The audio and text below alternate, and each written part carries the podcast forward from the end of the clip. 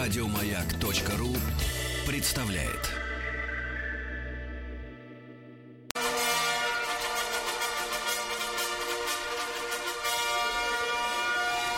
Сергей Стилавин и его друзья.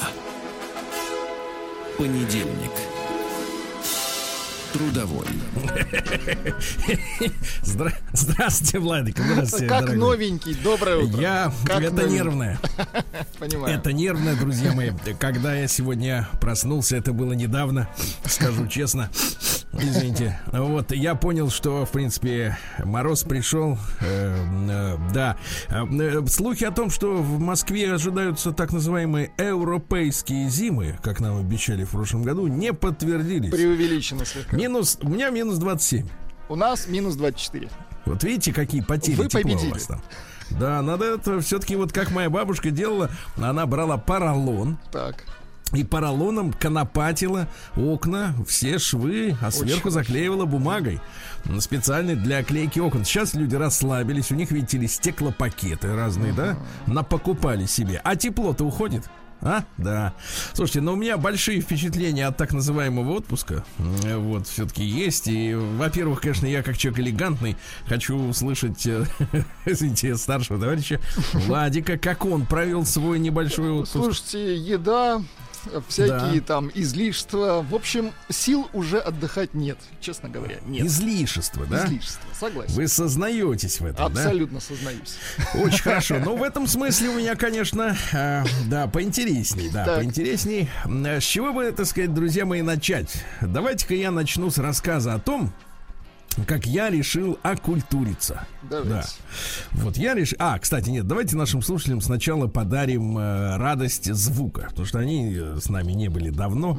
М, Вот, и я знаю, что за время моего отсутствия был подготовлен э, специальный ролик, который будет открывать нашу победоносную рожденную в муках в 2020 Да, году совершенно- рубрику КПС, то есть Комитет противодействия с И что очень а, немаловажно, что Да. в нем принимают участие наши слушатели. Я все это сграбил, понимаешь ли, как Погодите, можно... погодите, давайте предысторию, предысторию. Да-да-да, мы попросили наших слушателей а, про- э, произнести а, вот этот парафраз. КПС.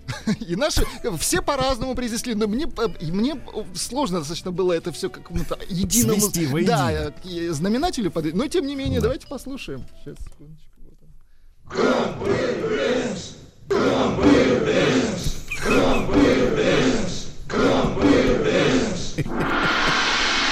Комитет противодействия. Секунду. КПС, КПС. И вот так.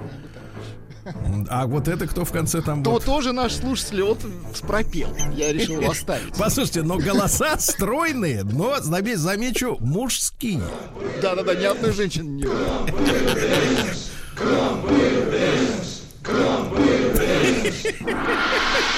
А это уже такой фитиль. А, да. КПС, КПС. Слушайте, ну я смотрю, женщины-то не хотят с Не волоте хотят, противодействовать, да, да? подыгрывать А ведь тем, тем не менее и на них альфонсы-то найдутся. Правильно? Да. Вот, значит, товарищи, письма будут, естественно, от вас. Я получил много писем за новогодние праздники. Э, И, но вначале пару, может быть, таких реприз, да? Давайте. Э, Пару реприз. Сначала реприза, ну, скажем так, э, длительная. Извините, пишет э, Алексей из Бурятии, пишет, ну, про голоса, естественно, пьянь какая-то. Алексей, так вы, вы наверняка сами присылали этот голос. Вы же там звучите. А противодействовать можно только так, катком, Да, друзья мои, да. Вот, а, я решил действительно окультуриться и, посмотрев на карту э, сначала мира, потом понял, что это не актуально. Ну вот, да. Э, Решил сузить э, горизонты, сужал, сужал, сузил до Московской области. Очень хорошо. Да-да-да. А Узко это не всегда плохо. Так вот, да-да-да, это не касается обуви. Чувствую, вы соскучились, А, да, вот. по эфиру. Да, да. Я соскучился, да-да-да. А Так, Я молчал все это время. области. Я все это время молчал. Это чувствуется. Вот, поэтому произнесение слов доставляет мне удовольствие. Э, Так вот, друзья мои, э, и отправился я, значит, э, в Коломну, потому что некоторое время назад, кстати говоря, именно в Коломне проходил один из этапов нашего большого армейского проекта совместно с Министерством обороны, помните, да? Вот несколько лет назад, уж не помню, не, не припомню сколько. Но дело в том, что тогда, естественно, из-за служебных обязанностей и радийных обязанностей выбраться в центр Коломны не представлялось возможным. Знаете, чтобы так погулять, пройтись туда-сюда. М, Вот. И вдруг я обнаружил, вы представляете, что Коломна является... е- Это примерно 100 километров от Москвы, ну, может быть, чуть меньше даже. Вот, смотри, по какой дороге ехать, естественно. Так вот, а, значит, является единственным местом в нашей стране, товарищи, Так. где до сих пор, и значит, несколько лет назад эта вся история там началась, э, по-прежнему делают настоящие калачи. Калачи. Да, да, да, да, Те да. нас- самые тертые калачи. Да, да, настоящие те самые, как вы говорите, тертые, тертые калачи. Да, да, да, с ручками, вы понимаете, да? Да класс. Вот, я отправился туда, и там действительно э, местные, значит, умельцы, родители, я бы сказал так, да, за наши ценности национальные. Потому что мне кажется, что калач, это, кстати, очень вкусная, э, вкусный хлеб, да, в котором нет ни грамма сахара, а ешь и у нее такая зажаристая корочка, губа. Кстати, калач ведь э, дал нам очень много выражений. Вот вы уже упомянули тертый калач, а есть еще дойти до ручки. Это именно до калачевой ручки дойти. Понимаете, да? То есть там история такая, что богатый человек, а потому что этот, этот продукт, он делался из муки твердых сортов, которые в то время на территории э, московского царство не, не росла, понимаете, да? Потому что белая пшеница, особенно твердых сортов, это южная история. И в то время, когда калачи начали появляться, те земли, где ныне сорт- растут э, пшеница твердых сортов, она еще была не нашей, понимаете, да? То есть это И для поэтому- обеспеченных людей, так сказать. то есть она была импортной, да. То есть нам рассказывали, вот э, собралась группа экскурсантов. Так. Вот там устроено все, значит, в, в Коломне как музей, музей-пекарня. Вот, э, в старом складе дореволюционном, где работали купцы, торговали, потому что э, Коломна до, ну, до большой продолжительности времени была таким перевалочной базой для вообще всего экспорта. Потому что к- корабли с товарами, они приходили в Коломну, а дальше они не могли идти по рекам, потому что дальше уже у них осадка была э, очень большая, а дальше река мелела, и здесь нужно было э, все товары разгружать и уже на подводах там или на санях отправлять дальше. Поэтому город был богатый, ну, понимаете, кто на потоке сидит, тот и, так сказать, Ну, торговый, себя чувствует хорошо. Ну Вот. И, соответственно, нам рассказывают, что в принципе вот калач, да, по своей стоимости он был, э, э, ну, скажем так, равен, наверное, где-то, ну, по моим, по моим ощущениям, что один калачик стоил как килограмм мяса. Понимаете, да? То есть это удовольствие для, ну, во-первых, для избранных, понятное дело, а во-вторых, э, не на каждый день, потому что мясо в то время тоже ели люди редко. Потому что это сейчас, знаете ли, м, сложно найти человека, который, например, к посту относится, м, значит, ну, я имею в виду, так сказать, э, как-то стойко, да? Ну, вот, не только в силу религиозных убеждений, а потому что люди привыкли жрать постоянно, понимаете, да? И крепко жать. Да, а тогда, естественно, вот, э, вот это не ощущалось как перебои с мясом, понимаете, да? То есть это было добровольно и, соответственно, дорого, понимаете? Потому что питаться мясом это дорого. Так вот, и, значит, э, второе выражение закатать и раскатать губу. Это тоже из калача, потому что у калача есть губа, понимаете, Владик? Вот. И в-третьих, дойти до ручки, понимаете, у калача есть ручечка такая маленькая, да? И дело в том, что богатый человек, он шел, у него не было санитайзера с собой. Понимаете? И, в общем-то, горячей воды в кране тоже не было. Он брал калач, держал ее за ручку грязной, ну не грязной, а просто рукой, просто трудовой рукой, рукой, да-да-да. трудовой, объедал калач, понимаешь? До ручки. А ручку давал нищему. И вот дойти до ручки, это значило побираться ручками от калачей. Понимаете, да. И там, значит, анекдотичная такая ситуация вышла. Я э, внимательно очень послушал лекцию, потому что это был для меня, э, так сказать, потом мы отведали калачей э, с чаем, да, очень вкусно. И потом я благодарил, значит, э, от лица себя, вот, э, устроителей, говорю, молодцы, ребята, спасибо, значит, и что традицию сохраняете. и Спасибо, спросил, что не дошли до ручки. Так. да, и спросил мужчину прекрасного, который, знаете, вот в таком вот, э, значит, и в сапожках. э, таких Мужчина в армейских- сапожках. А, в Сапожках армейских. таких. Тогда Не ар- можно. Такого, да, армейского типа, сапожках, э, галифе, э, потом такая купеческая жилеточка, понимаете, да, все по форме, все как было тогда. Я говорю, а как вас зовут? На что получил достаточно интересный ответ. Ну-ка. Ответ был следующий.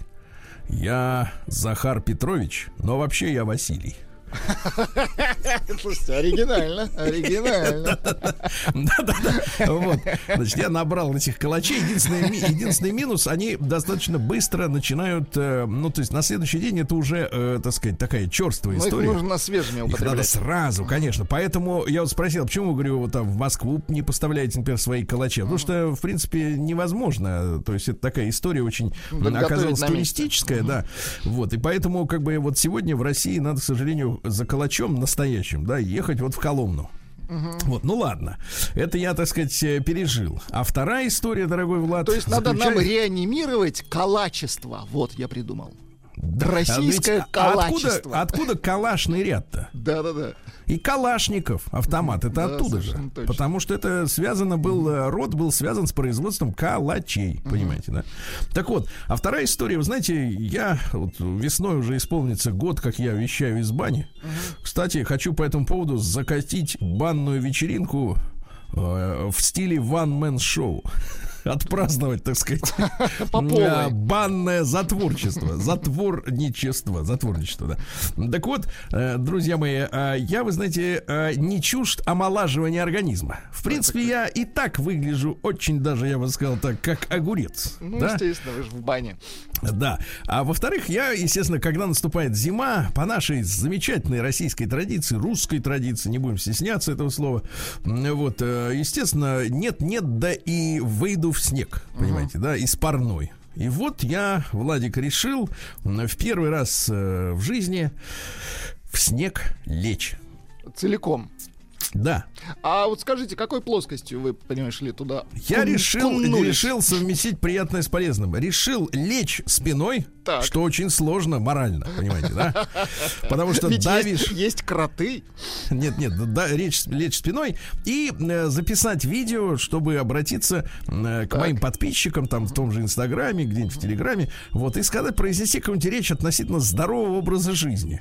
Но жизнь, вы знаете, сложная штука, когда на улице минус 23, по-моему, было. Ну вот, я это все проделал. А оказалось, что когда ты уже лежишь в снегу, Так. То очень сложно э, сделать то, что задумал. Вести, вести И у меня беседу, есть так? запись, запись на 6 секунд. Давайте. М, Видеозапись с аудиодорожкой, естественно, э, которая иллюстрирует, что я смог сказать, когда лег э, в снег спиной первый раз в жизни, ребята. Полностью. ну давай. Полностью. Я утонул в снегу. Э, Минус 22 на улице. Значит, позвольте выключить звук, да, конечно. и послушайте. 6 секунд запись просто. Давайте. grrr, grrr. Россия! Все, значит, больше я, больше я ничего не смог сказать. А больше и не надо, я вам так да. скажу. Значит, после, после этого, вы знаете, я, естественно, приняв все необходимые меры, процедуры, м, вот опять распарившись, обхлестав себя веничком сзади, чтобы с никаких простудных явлений, ну, слушай, это контраст, да, между снегом минус 22 и парной плюс 89. М, Вот это все хорошо. Я, вы знаете, конечно, как и весь наш народ, э, увлекся просмотром э, разного рода кинопродукции. Посмотрел фильмы и хорошие, и дрянные. И не вот очень. разного рода. Но вы знаете, могу сказать, не знаю, добрались ли вы, но Так. я был искренне очарован э, новой работой Федора Сергеевича. А, начал я, да, начал я смотреть. Интересно. Интересно Вот. пока что. А. Федор Сергеевич, да, я даже не понял сначала, ну, так сказать, э, не узнал руку мастера. Бывает такое. Так это- скажем, это- да, это не узнал. лучшему, это к лучшему. Руку мастера, да. Посмотрел с огромным удовольствием, если честно, э, сериал Псих. Вот, потому что э, там два года назад, я скажу так, прорывом самым настоящим был э, домашний арест. Ну, Но его делал, да, да. делал великий КВНщик, да, там как бы, так сказать, на- юмор. А здесь все-таки история более глубокая, психологическая, да, некоторые почему-то э, назвали ее депрессивной, но на самом деле для людей думающих и задумывающихся там очень много интересных психологических наблюдений, да, таких вот как бы обо всех нас. И жизни, М. да-да-да. Вот, и замечательный у этого фильма оказался саундтрек. И я открыл для себя э, двух мужчин прекрасных. Так. Вот, которые сделали год назад проект на стихи русских поэтов Серебряного века. День дяди Бастилии пустую прошел. 80 лет со дня рождения. Ух ты, а ей уж 80.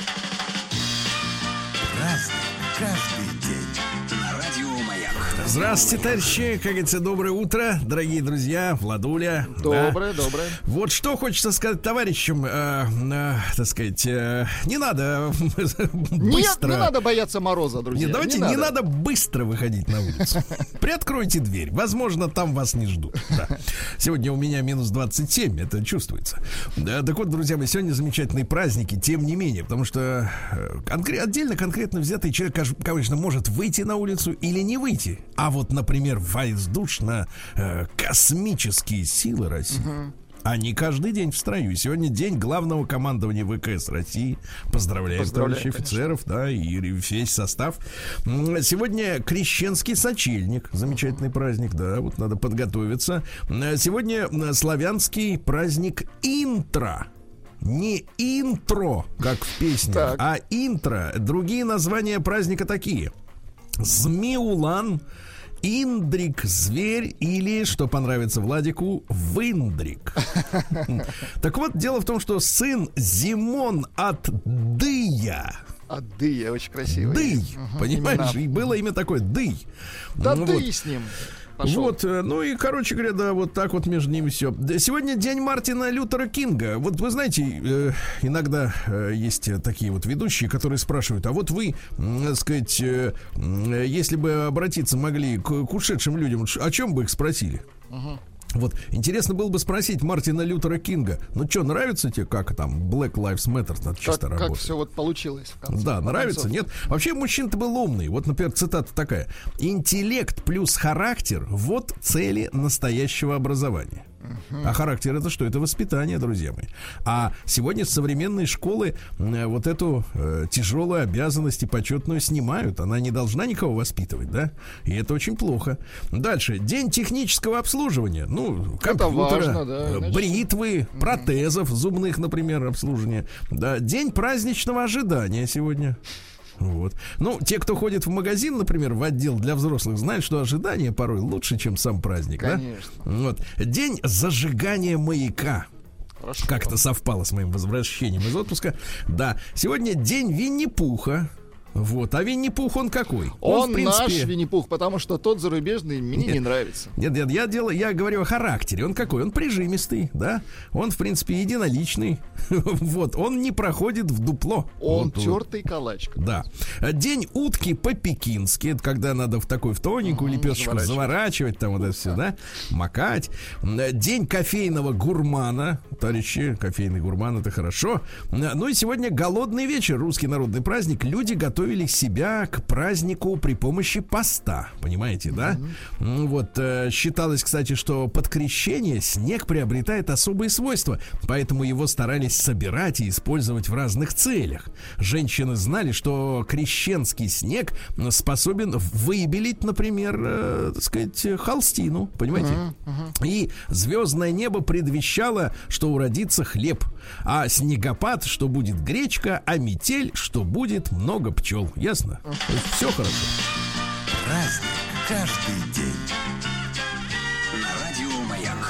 Ну что ж, товарищи, в этот день давайте вспомним замечательный праздник, э, который э, мы э, с вами празднуем сегодня от чистого сердца. В этот день, в 1654 году, на Переяславской знаме- знаменитой Раде представители украинского народа приняли решение о присоединении к России. Вот, понятно? Вот так вот. Так что это наш праздник с вами. Вот. В 1689-м Шарль Луи Монтескью. Как-то вы не очень отреагировали на праздник. Да я Ладно. вот просто задумался о том, и чем это закончилось, к сожалению. Нет, пока не закончил. Ну, пока не закончил. Ну, будем на это надеяться. В Немножко 1689-м бы грустно, да. Да. Шарль Луи Монтескью родился. Это французский писатель. Жизнь вел простую, уединенную, питался в миру. Питался Хорошо, в меру. молодец. Вот. Ну что же, э, м, так сказать, вот э, говорил о духе народа, например, понимаете? Он говорил о том, что миром управляет не божественный промысел или фортуна, то есть удача, а действующие в любом обществе объективные причины э, морального и физического порядка, определяющие дух народа и соответствующие формы и нормы государственной правовой жизни. Говорил, что людьми управляет климат. Понимаете? Отчасти, конечно. Обычаи, Да. вот, и так далее, да. Вот, ну, цитаты из товарища Монтескью. Э, Свобода личности и свобода гражданина не всегда совпадают. Понимаешь? Вот. Дальше. Э, Дальше. Для гражданина политическая свобода есть душевное спокойствие, основанное на убеждении в своей безопасности. А Счастлив народ, история которого скучна. Тоже хорошо. Да, дальше. А, значит, теперь про женщин, пожалуйста. Потому что мыслитель не может обойтись только лишь политикой. У женщин есть три жизненных периода. В первом из них они действуют на нервы своему отцу, Так. Во втором мужу, в третьем зятю. Да. Недолюбливал он. Ну и, наконец, совсем уж неприятно для нас с вами, Владик. Давайте. Все мужья некрасивы. Подлец. Да. Дальше. В 1774-м Анна Петровна Бунина родилась. Это наша поэтесса, переводчица.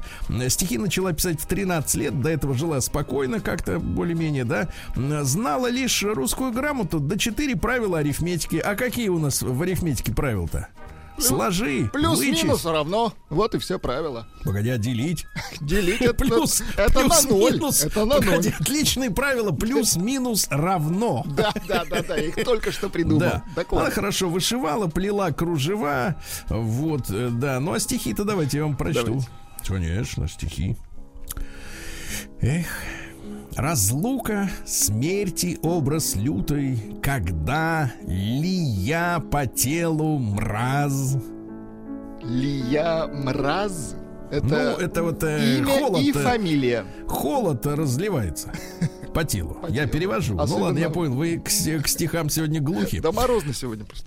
А, да, немножко кора головного мозга еще не, от, не отпотела. Не оттаяла, да, в 1813 году Джозеф Глидден, американский фермер, который придумал и первым запатентовал колючую проволока, проволоку от скота. И, значит, угу. очень хорошо от людей э, работает. Подходит тоже и к людям. Да, то, то же самое. Подошло да. Несмотря на то, что те, на, подошла. те ходят на четырех ногах, а на двух. А работает все равно, да, видите, как интересно.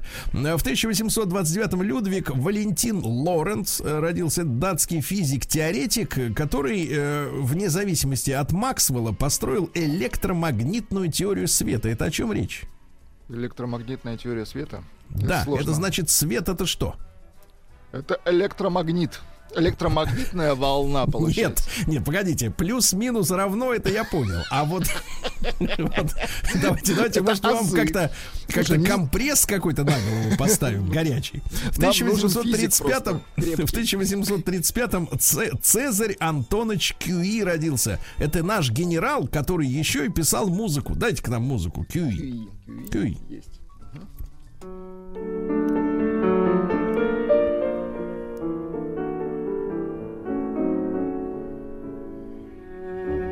Красиво. Обычно, знаете, генералов рисуют людьми, которые не прочь вдарить. Ну, пос- не прочь марш, да, Да, придумать. да. А здесь, видите, какой? Давайте еще чуть-чуть послушаем. Как лирический генерал какой. Романтический, да.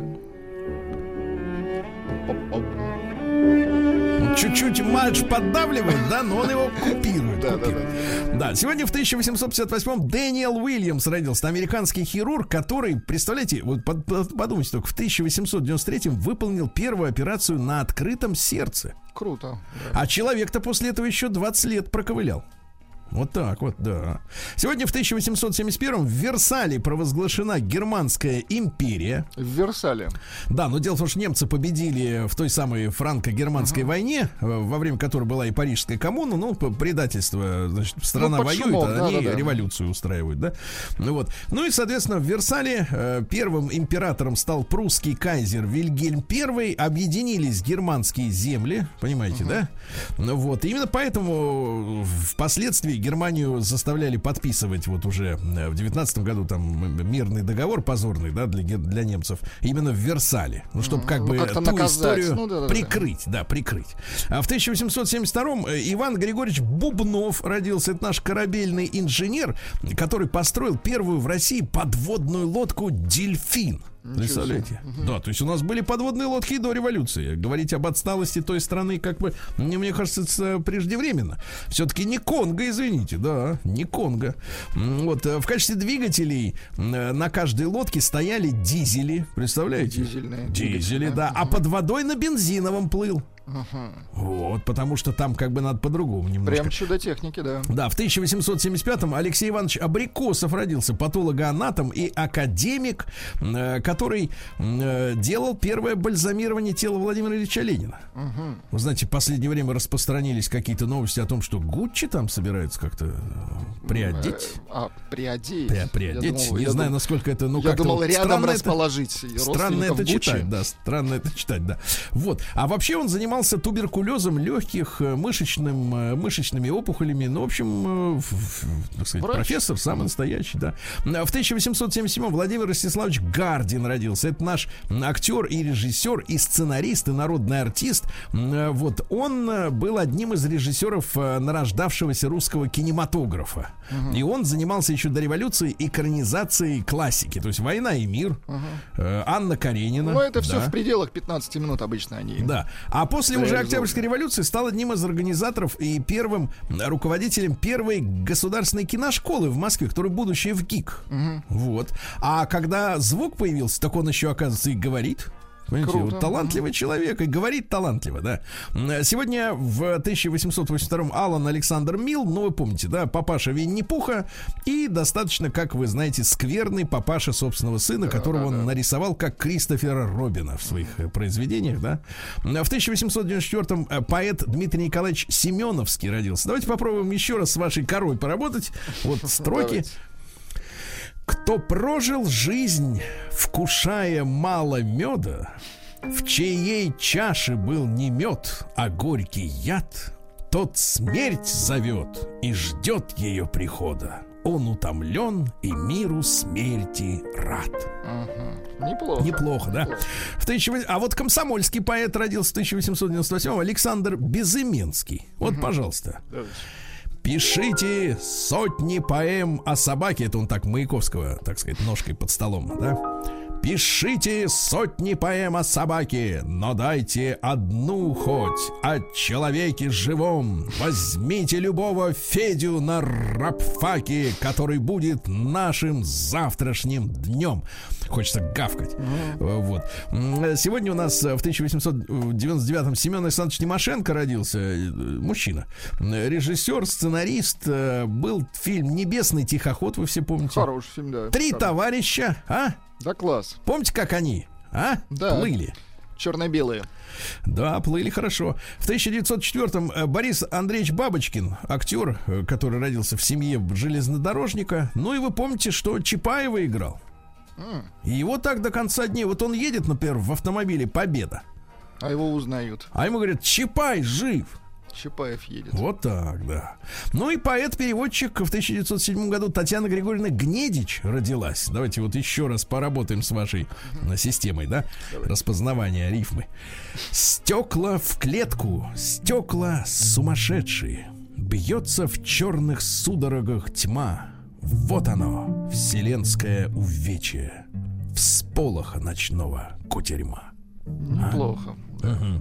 Сегодня в 1909 году в Новой Зеландии производители пива не только решили избавиться от женского персонала в барах, чтобы мужчинам наливали мужчины, понимаете, но и запретили продавать там алкоголь женщинам. Представляете? себе. Ну и, наконец, в 1915 году Борис Викторович Раушенбах, наш великий академик, а, под руководством которого создали космическую станцию, она сделала первый снимок Луны с той стороны, понимаете?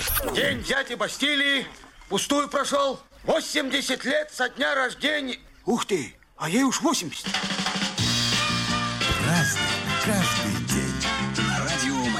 Ну что ж, друзья мои, 18 января сегодня и в 1918 году э, председатель э, в ЦИК Яков Михайлович Свердлов, ну это не настоящая фамилия, понимаете, м, вот, открыл в Таврическом дворце на несколько часов в Петрограде учредительное собрание, в пользу которого отрекались-то Романовы.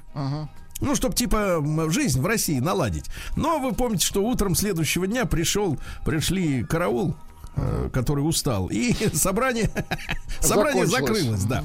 В девятнадцатом году сегодня в Англии конструктор Уолтер Бентли основал автофирму с, э, с соответствующим названием, да.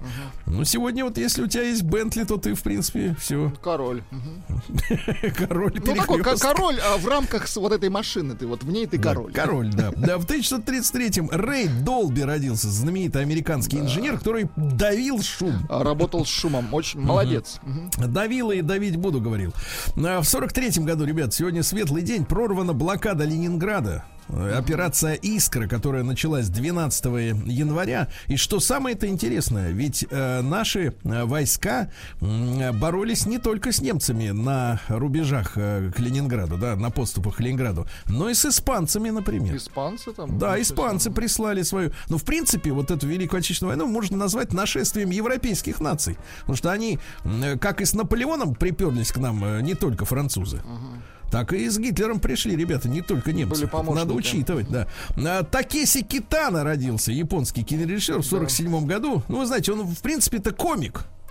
Да, ну как-то Он- вот в фильмах он по, по крови в Да, он э, специ- сначала работал, работал в стриптиз-баре этим э, лифтером, понимаете, там набрался, да, там набрался. Истории вот. набрался. Ну, в стрип-баре можно набраться истории более-менее, да? Вот. Там Ну и оклада, не хватало, поэтому им пришлось работать в кабаре, в барах. И э, Китана болезненно воспринимал необходимость выступать э, перед подвыпившей публикой, поэтому часто и сам выходил пьяным. Понимаете, да? Ну вот, ну что, мужчина-то элегантный. Цитаты какие? Я убежден, что счастье не имеет ничего общего с деньгами. Правильно. Владик, он не просто с этим согласится, согласен. В 1955 году Кевин Костнер родился, американский киноактер.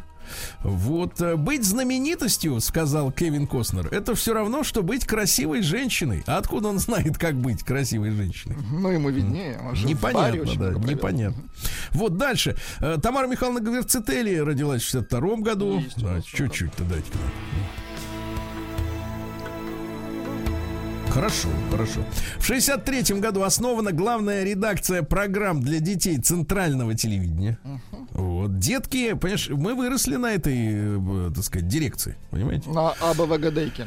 Да вообще, да, и в гостях у сказки, все дела. Э, В 71 году родился Джонатан Дэвис, вокалист вашей одной из любимых групп Korn. Korn, о боже, давайте. Korn, да. Кстати, Korn. новогодняя песня Jingle Bells называется.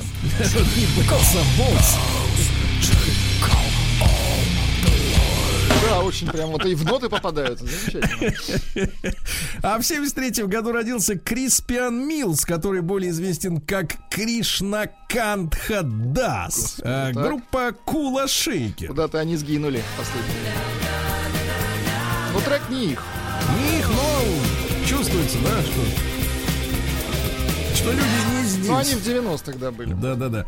Что люди, в принципе, не здесь. Вот, дальше. Э, В 78 году родилась э, Кристина Константиновна Бабушкина, замечательная актриса. Э, Вот, э, так сказать, э, очень фактурная, колоритная, талантливая, Фактурная. да? Ну Вот, сегодня в 98 году владелец сетевого издания Драдж Репорт Мэтт Драдж. То есть это он- Драдж.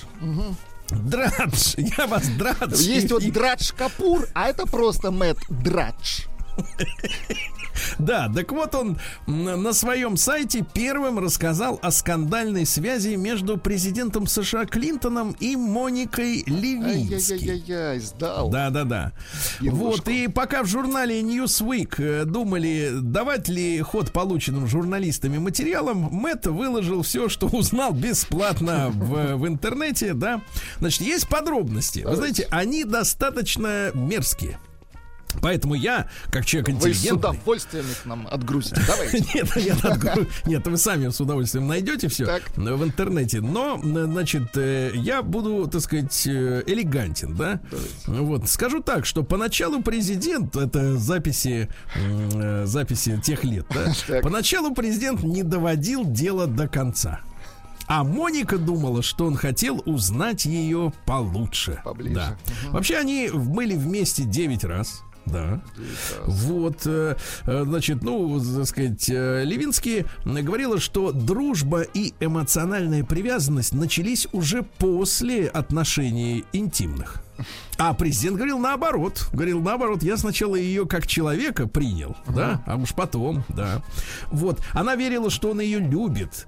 Они очень много обнимались, держались за руки. Он гладил меня, минуточку, Ай-яй-яй. по голове, по голове. Она называла ее, минуточку, сейчас, я все только приличное читаю.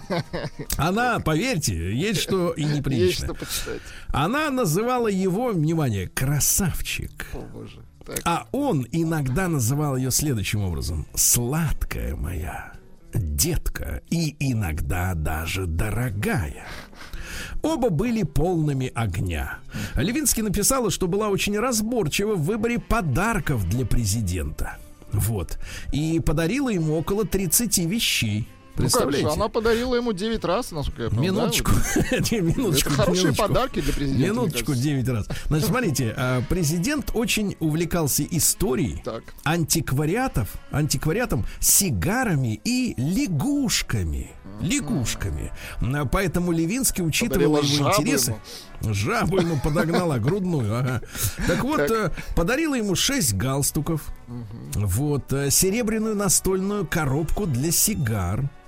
Вот, неформальную рубашку, кружку с надписью «Санта-Моника», фигурку лягушки, нож для открывания писем в виде лягушки. Понимаете, да? Штопор наверняка. Да, и мраморную фигуру медведика. Да-да-да. Ужас. Ну и в 2005 году, друзья мои, сегодня в этот день в Тулузе впервые публике представлен французский, ну, франко-немецкий самолет Аэробус А380. Этот гигант, самый настоящий, да, который сейчас оказался не удел, потому что вся сегодняшняя современная история говорит нам, что, товарищи, летать вам больше некуда.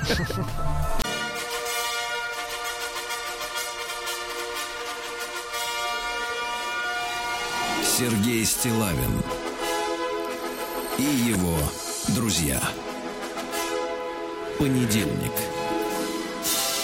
Трудовой.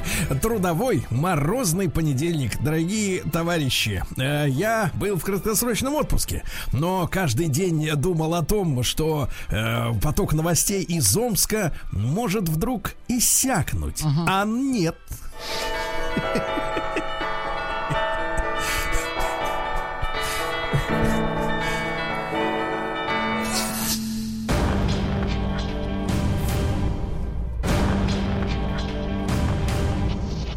Новости региона 55. Итак, новости, друзья мои, региона 55. На связи с нами доблестный город Омск. В Омске, кстати, жалкие минус 14. Да.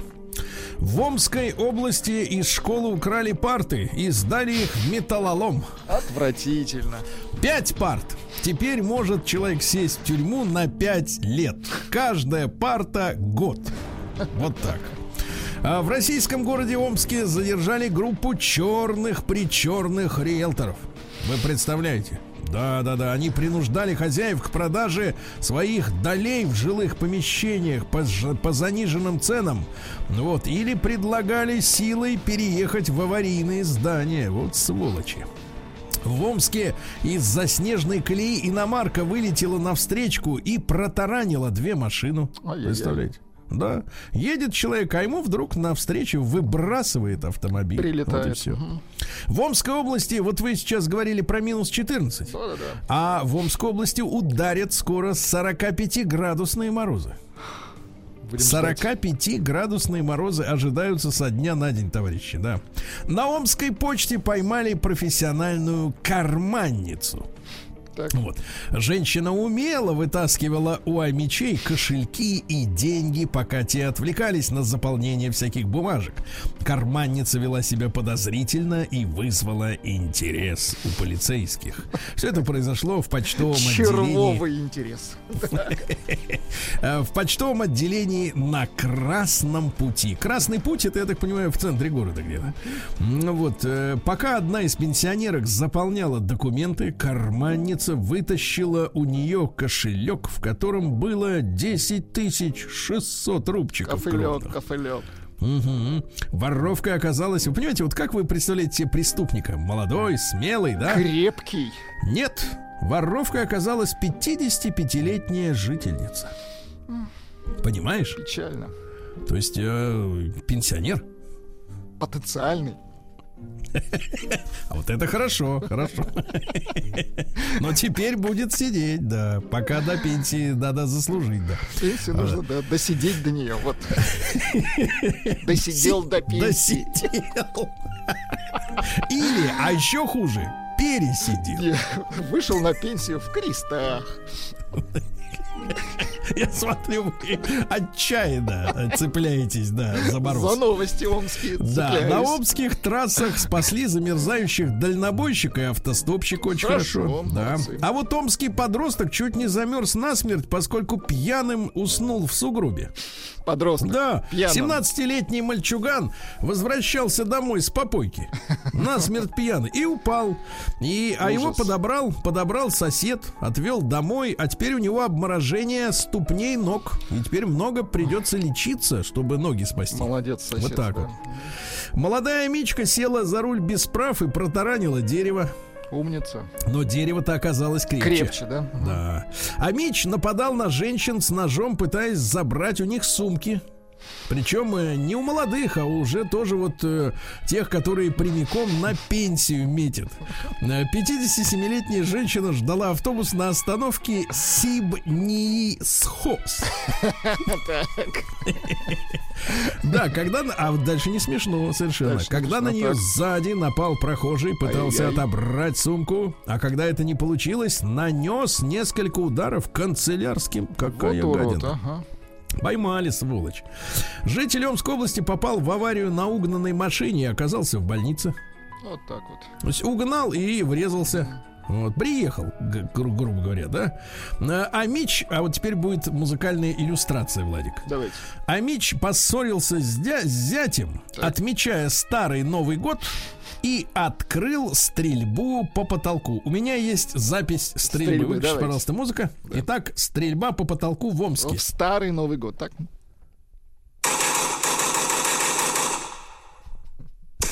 Все. И несколько коротких очередей. Несколько по потолку, да. Промазать трудно.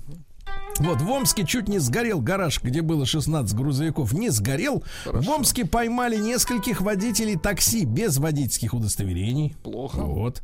Для туристов Омской области подготовили карту гостя со скидочками. Хорошо. Да. А можно будет получить до 30% скидки на посещение театров, э, музеев, э, заведений общепита. Понимаете? Да, класс, молодцы. Так что, мне кажется, вас ждут, да? Ну да, ну и, и наконец, ло- ждут. непростое сообщение. В Омской области по-прежнему не могут определиться с количеством купелей на крещение. Вопрос, так сказать, э, решается. Вот так.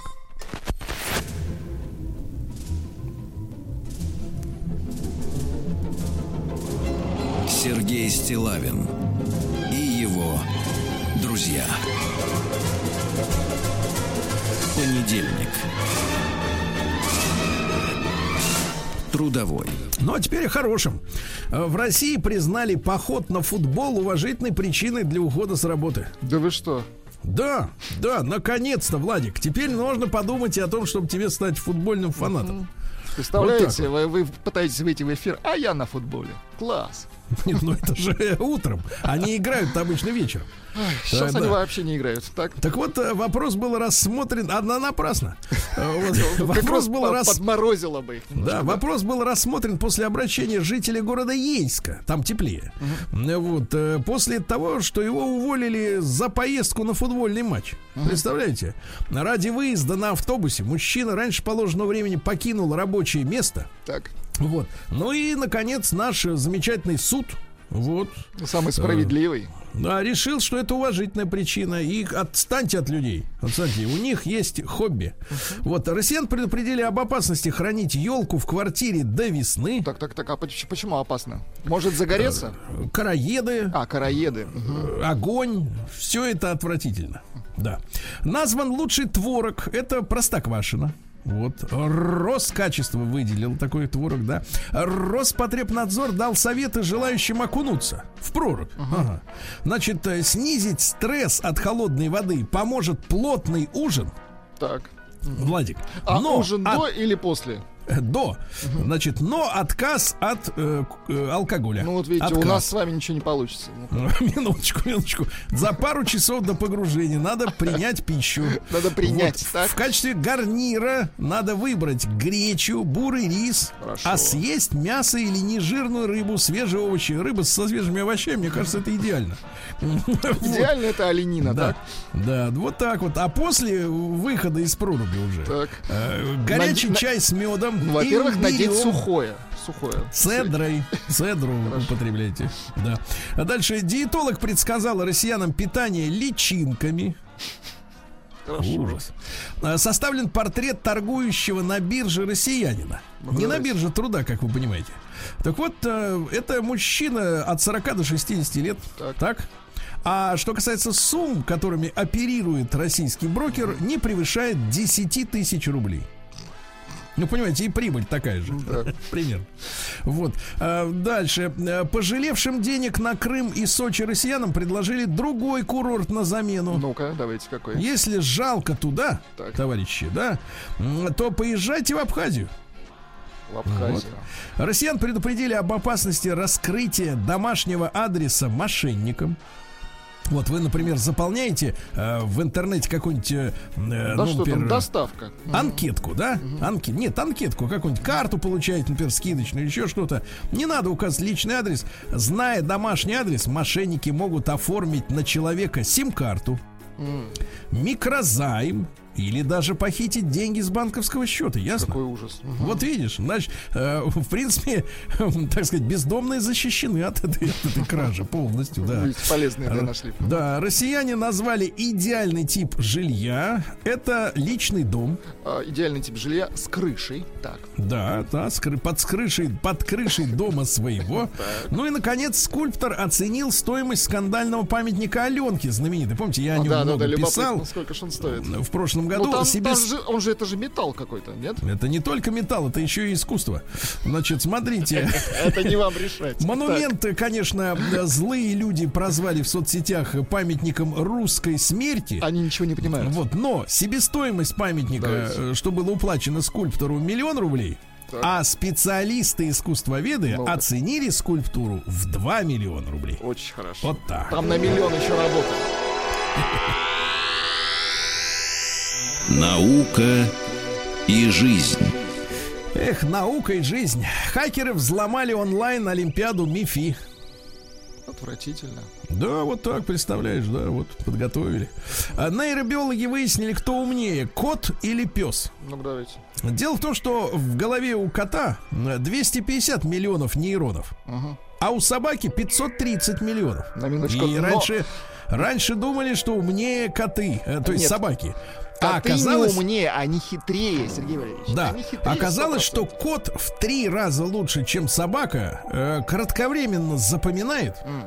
И запоминает, главное, что последовательность действий. Понимаете, да? Вот томские ученые создали катализатор из пыли, чтобы чистить сточные воды. Молодцы, хорошо. Вы немало каждый день отгружаете Да, я думаю, что не, не, не больше вашего. Так, давайте, что еще хорошо? Не сказал бы. А, Создан метод определения подлинности кофе ну, для тех, кто кому кофе по карману. Земле предсказали достижение температурного пика к 2050 году. Это плохо. Да, да, да. Вот, совсем жарко станет. Ну, э, в общем-то, в принципе, при сегодняшних минус 27 в Подмосковье, я скажу так, что пусть станет потеплее чуть-чуть. Э, Российские ученые создали сорбенты, это очищающие вещества, для очистки водоемов Арктики от загрязнений. Вот, хорошо. Найден способ получить энергию из черной-черной дыры. Хорошо. Впервые обнаружена планета, у которой есть сразу три солнца. Сразу три. Удобно. Сразу три в запас.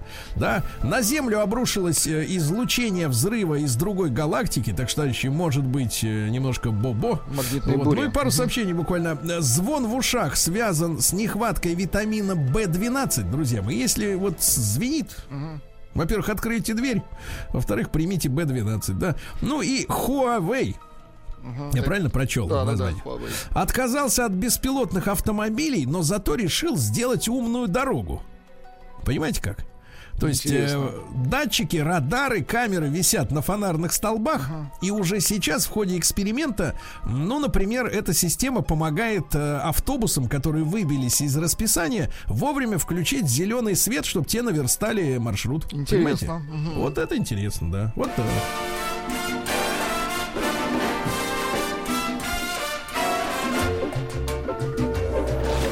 Новости капитализма. Начнем с, совсем с хорошего. В Японии 37-летний Сёдзи Маримото Так. из Токио, э, как профессиональный бездельник, за два с половиной года заработал в пересчете на рубли 21 миллион. Это отвратительно. Да, нет, ну прекрасно. Вот, он, значит, что сделал? Он Что предложил... не сделал, он же бездельник. Нет, нет, смотрите, он предложил себя в аренду как профессиональный бездельник. Так. Он написал э, объявление, что вам сложно пойти одному в магазин, не хватает игрока, некому пожаловаться. Так его за это время три тысячи раз арендовали, представляете? Удивительно. Э, 7 тысяч рублей в пересчете на рубли вот э, стоит аренда Маримота. В основном его на- нанимают одинокие, скучающие люди, которым надо выговориться. Он за это время обедал с клиентами, позировал для снимков в Инстаграм, ловил бабочек в парке, сопровождал человека, который шел подавать на развод, выслушивал медработников, которые жаловались на тяжкий труд, и однажды его нанял убийца, который пожелал рассказать Маримоте о своем преступлении. Представляете, а ведь у самого Маримоты есть ученая степень по физике. Представляете? Он не то, что вы вот э, плюс-минус равно. Слушайте, А ну, вот за- а зарабатывает-то шибче. слушайте, а японцы-то все психи, я как бы погляжу. Ну, все. все. Ну. Минус один. Да, да. Женщина в Австралии нашла насекомое размером с ладонь во время уборки дома и ужаснулась. Представляешь, да. Кошка, которая плыла в контейнере из Одессы в Израиль. Три недели, три недели без воды питалась конфетами. Она в контейнере раздербанила ящик с понятно. конфетами и Ужас выжила. Представляете, оказывается, можно на кон... А И- Израиль-то хочет э, конфет-то наших. На наших кошек. Да, ба- популяр, судьба кошки не уточняется. Вот, а популярный бренд э, купальников Pretty Little Thing. Это маленькая классная вещь в переводе. А, прислал девушке грязные плавки вместо но- новых. Знаешь, это открывает, а там уже поношенные пятна. Ну, зато проверенные отк- работают. да. в Германии откроют э, тюрягу для ковид-диссидентов и нарушителей карантина. Вот. Ковид-кресты. Красиво. Да. Вооруженный мужчина в Мельбурне, в Австралии, напал на приют для животных, чтобы найти своего кота. Видите как? Напал. Да, Псих. упорный англичанин сдал экзамен на водительские права со 158 попытки. За это время он заплатил за экзамен 300 тысяч рублей по-нашему. Да Да. проще было купить, наверное, да? Вот 111-летний мужчина раскрыл секрет долголетия. Он Ну-ка. говорит следующее, ему 111 лет. Не переставай дышать, ешь три раза в день, и время само пройдет. А, Австралиец часто насвистывает, а также ест в день дюжину креветок. Запоминай. Дюжина Да. креветок. Ну и пару сообщений. Переехавшая в США россиянка выяснила истинное мнение американцев о русских. Ну-ка. Оказывается, русские пугают жителей Америки. У них у всех темное прошлое. Потом они, э, что в них ценят, это прямолинейность, простоту и веселый нрав. Ну, кстати говоря, в американских компаниях, которые работают на российском рынке, эти качества очень даже не ценятся. Там все время надо изображать из себя э, не то, что ты есть на самом деле. Я не понаслышке вам скажу. Ну и, б- значит, больше всего американцы любят, когда э, э, люди из России выполняют обещания. Например, американцы говорят, перезвоню тебе позже, а на 95% это означает, что никто никому никогда не перезвонит. А наш перезванивают, понимаешь? Ну и, наконец, два страшных сообщения. Давайте, Давайте. два страшных. Во-первых, э, соседи попросили женщину не визжать, как свинья во время секса. И во-вторых, мужчина в Лондоне съел слишком острый доширак Так, и оглох на двое суток. ужас какой.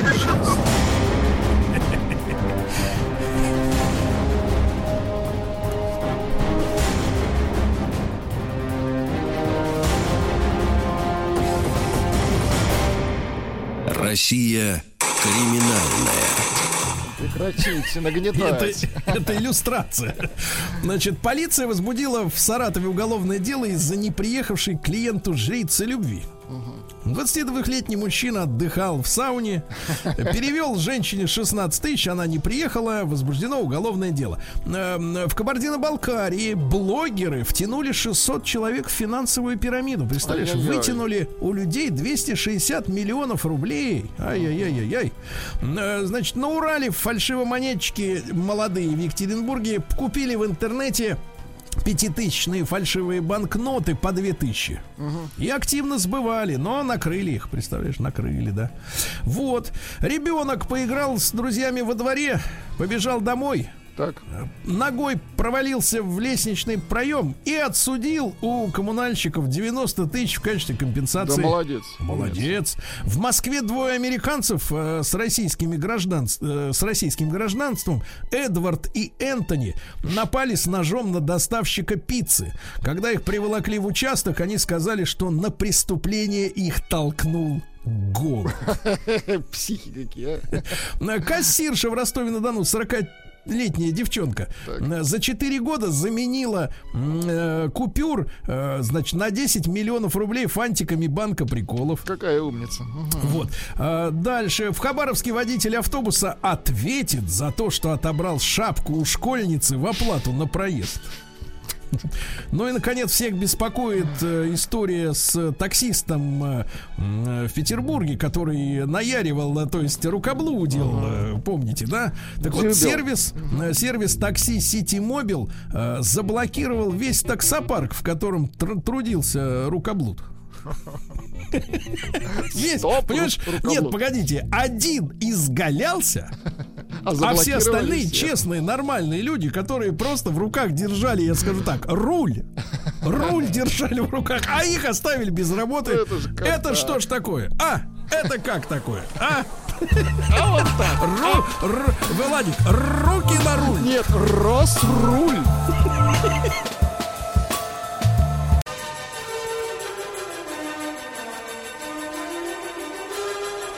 Сергей Стилавин и его друзья. Понедельник. Трудовой. Владик, не хотите записать ролик Сергей Стилавин и его дружок? Пока нет, пока рано. Боюсь руку застудить. Руку на руль.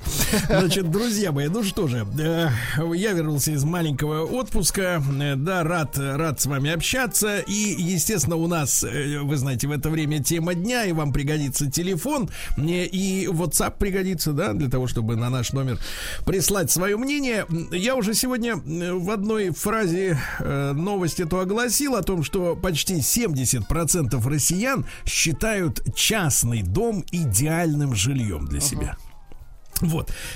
Честно говоря, у меня есть чем поделиться с вами какими соображениями на эту тему, да. Но, э, значит, перед этим э, давайте, давайте откроем голосование. Э, плюс 7967 103 5533 это наш WhatsApp портал, да, это совершенно бесплатное дело. Бесплатное слово главное. Так вот, отправляйте, пожалуйста, единичку, просто вот в сообщении цифра 1 и отправили все на номер плюс 7967 103 5533. Если вас устраивают условия проживания в вашем жилье, вот вас устраивает, все. Тогда единица. Двойка, если вот есть проблемы. Да, ну что-то не то. Хочется чего-то другого. Давайте вот в нашей аудитории посмотрим, насколько люди удовлетворены своим жилищем, да? Ну а теперь вот некоторые любопытные цифры, а потом разговор наш и уже телефон нам пригодится. Так вот, э, смотрите, э, в 64% населения сейчас в стране живут в отдельных квартирах. Запоминайте. 2% в коммуналках. До сих пор 2% еще есть коммунальные. И 1% населения живет в общагах. В общежитиях, да? Дальше. А, В индивидуальных домах, э, вот, или в части индивидуального дома. Потому что вот если вы, Владик, когда-нибудь выбираетесь, там, например, на рыбалку и на охоту, Да, едете, регулярно. по, едете по деревне, а там, видите, дом э, вроде как э, целиковый, а покрашен пополам по-разному. Справа зеленый, например, а справа, а слева коричневый. Это значит, что дом попилили напополам и, значит, половину продали в свое время. Так вот, э, в индивидуальных домах э, живут сейчас 28% опрошенных. 28, да. Э, При этом, смотрите, идеальным жильем для себя 51% считают отдельный дом не в каком-то там поселке. Вот просто в деревне стоит дом, и там живешь, понимаешь? Еще 13% мечтают жить в коттедже. Коттедж. Коттедж, как говорят Модно. наши индийские друзья. Коттедж, да. И 4% назвали идеалом таунхаус. Ну, таунхаус это как? Это вот как в Лондоне, когда вроде у тебя дом твой, но он пристыкован с двух сторон к другим людям. И там через стенку люди занимаются Да чем Танцуют, пляшут, все что угодно. Кайфа в этом, честно говоря, никакого не вижу. Таунхаус это все-таки не загородный дом, это го- дом в городе. Наши этого не, не очень, так сказать, хорошо понимают, я так э, понимаю. Э, Им кажется, что и за городом хорошо жить в таунхаусе. Ну ладно, это не важно. Так вот, э, смотрите, больше по- получается в, сумме 70% считают загородное проживание идеальным жильем, да? Еще раз напомню, товарищи, э, на наш WhatsApp портал отправляйте единичку, плюс 7967 103 5533, единичку. Если а, вы э, считаете, что ваши условия вас вполне устраивают в жизни, двойка нет, хочется как бы расширяться или куда-то переехать, правильно, что-то изменить. Ну и давайте и большой разговор уже об, действительно, об, об идеальном жилье с вашей точки зрения, вот что это должно из себя представлять. И я подозревал, что к нам первым будет звонить Вячеслав. У него с евроремонтом есть квартира в Москве. Так. И Вот, есть и- прислуга. И есть в загородный области. дом э, с кухней 100 квадратных метров. Поэтому он знает о жилье все. Слав, доброе утро. С возвращением вас, Сергей. Благодарю, благодарю. Слава, ну вот вопрос прямой. Э, давай, поскольку э, про квартиру все более-менее понимают, да, а ты как бы счастливый житель, э, значит, э, коттеджного поселка, вот скажи, пожалуйста, а минусы вот в этой всей истории есть Вот, э, существенные? Только минус. Вот нету никаких плюсов. Ну, понятно, что там, э, я уже говорил, да, что бывает такое, что владелец Феррари недоволен, какой у него Феррари. И здесь получается, что с одной стороны я там как бы, да, э, троллю много кого, но э, просто как раз мне вот в эту субботу, я вот вернулся, я вам сейчас скажу, что. То есть, э, чем плох большой дом? Потому что вот здесь часто ребята звонят и говорят, ой, моя мечта, наконец, уехать, там небольшой домик 200-250 метров, небольшой участочек, 10 соток, я бы там копался бы, удовольствие получал, садик, небольшой цветничок. А так как у меня хозяйство достаточно большое, и даже при наличии семьи, которая постоянно за всем смотрит, мужчина за э, хозяйственными постройками, да, а женщина за кухней, постоянно ломается все. То есть, вот, например, вчера, да, мы с женой, э, жена говорит, слушай, что-то холодновато стало в доме, э, мы еще не выехали. Я говорю, ну я посмотрю, раз вырубился котел. За бортом минус 25, пока мы аукнулись, уже температура до 25 градусов понизилась, и ты понимаешь, что если ты сейчас доведешь до нуля, то перемерзнет э, труба, которая вряд ли зарыта как нормально за метр, метр шестьдесят глубиной, и все. Потом ты уже не починишь эту фигню. И вот, ну, самое главное, что я в субботу встречался с одним человеком, который вынужден был продать дом, и у него там второй брак, новые дети, школа, и он купил хорошую квартиру в Москве. Вот, и он говорит, Слава, я наконец стал отдыхать. Как меня, оказывается, замучила дача, где всегда все ломается. То штукатурка, то труба, то котел встанет. Я говорю, слушай, ты прям про меня рассказываешь.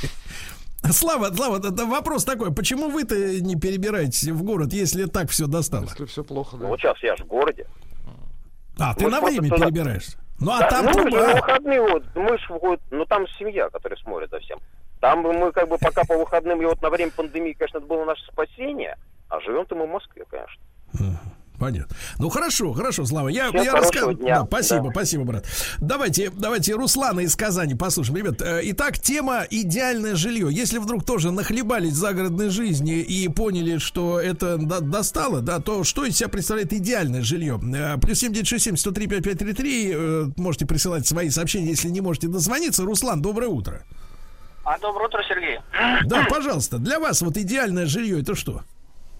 Ну, я хотел поделиться, лишь, э, э, был свидетелем такого диалога, значит, один человек всю жизнь жил в городской квартире, а второй человек э, всю жизнь жил за городом. Вот, и они между собой спорили. Один говорит, первый говорит, я, говорит, мечтаю о загородном доме, говорит, я, говорит, мечтаю жить на природе и ехать э, утром долго на работу, чтобы слушать там в машине аудиокнигу там или какие-то лекции. Вот. Возиться по, по дому, там, домашние дела город, загородные, которые, вот. У меня, говорит, такая мечта, говорит. А второй, который всю жизнь в доме жил, я, говорит, мечтаю, говорит, этот дом, говорит, продать, сжечь, говорит, его и переехать в город, чтобы, говорит, добираться до работы 5 минут, говорит, чтобы, что- чтобы для меня не было вот этих вот городских пробок на въезде в город. Ну вот, вот такой вот диалог. Ты-то свидетелем. сам, Русланович, о чем мечтаешь-то? Ты где живешь-то? Я живу в городе, вот, и э, так как у меня юность и детство также попали на загородный дом, все-таки квартира, потому что загородный дом, это вот, как мы приехали в 95-м году в этот дом, и каждый год то пристрой, то разборка сарая, то постройка нового сарая, то гараж старый разобрать, то новый построить. То есть вот, да, да, это работа. Жить доме, Достало это тебя, работа. понимаю, достало. Хорошо, хорошо, мужчина. Давайте Сашу послушаем. Товарищи, а не забывайте голосовать. Единичку на наш WhatsApp-портал. Если вас устраивает э, жилище, в котором вы сейчас, э, двойка нет, что-то хочется изменить. Э, Саша, доброе утро. Доброе утро, Сергей. Во-первых, всех причастных и непричастных к крещенским сочельникам и потерями теперь. Мы хоть и не столица э, России, но столица Республики Коми, поэтому тоже и пробки есть, и все, поэтому все-таки квартиру выбираю. Солидарен с предыдущим слушателем. Да плюс и средств надо а, в загородный дом много вкладывать по сравнению, ну, все-таки... А ты что ж, Саша, погоди-ка, скажи-ка мне, дружок, ты что ж, не работящий, не рукастый? и работящие рукастые, я говорю, ну, все как бы по- познает по сравнению. И, Ну, то есть ты ленивый, да? Ли- А представляешь, как бы женщина бы на тебя смотрела, когда ты собственными руками, например, дровишек бы наколол, а? Лениво рукастый. Распилил Сергей, бы что-нибудь бензопилой-то, а? Сергей рукастый, он может все что угодно. значит. Вот я на себя смотрю в зеркало, любуюсь. Ну, я тоже. Нет, вы просто любуетесь, а я любуюсь, потому что я попилил, поколол, вот. И сам- полюбовался. И полюбовался, были понимаешь, вот так вот. Спасибо, Саша. Ребят, ну действительно, э, дом мечты, Владик, э, пожалуйста, несколько буквально А, известий. да, вот что пишет Алексей из Новосибирска. Здравствуйте, задели за живое. Сейчас после переезда живу на съемной квартире, а до этого жил в Казахстане в своем коттедже. Сейчас дом хоть и новый, кирпичный, но за одной стеной живут пианисты, а с другой собачники. Сверху молодая семья с детьми. То Да. есть днем покоя нет вообще. Собираюсь переехать только в собственный дом. Видите, Ну, я вам рассказывал, я вам рассказывал, что за городом просто масштаб проблем немножко другой, э, потому что э, собачники и пианисты тоже могут оказаться вашими соседями. Вот, только единственное, что вот отделяет э, не стена, например, а некоторое количество земельки, огорода, да, до соседей, у которых эти собаки. Кстати, Владик, и Да-да-да. хорошая польза, все-таки есть польза отца от морозов. В мороз э, сосед запрятал собак в дом, теперь их не слышно. Да, тишина. класс, видите, Ты слышишь, есть тишина, да? Да-да-да. Да-да-да. Давайте Татьяну послушаем. Танюш, доброе утро. Доброе утро, Татьяна, ну вот люди. вы, да, вы девушка позитивная, я вижу, да? Да. Так сказать, склонная к размышлениям серьезным. Вот, э, Татьяна, вот вы как человек э, взрослый, расскажите, вот ваш дом мечты, и что из себя представляет? Ну, на самом деле, в дом мечты мы переехали 4 года назад. А, До этого жили в квартирах, а потом как-то сформировалась мысль, что все-таки жить за городом с детьми гораздо лучше, чем в городе. Так. Мы живем в Люберцах, а, до этого жили в Москве, снимали квартиры, и потом купили квартиру в Люберцах, но все равно была мечта переехать в свой дом. Татьяна, Переехали. Татьяна, Татьяна, тогда вопросов много. Да. Во-первых, какова цена кайфа? Примерно.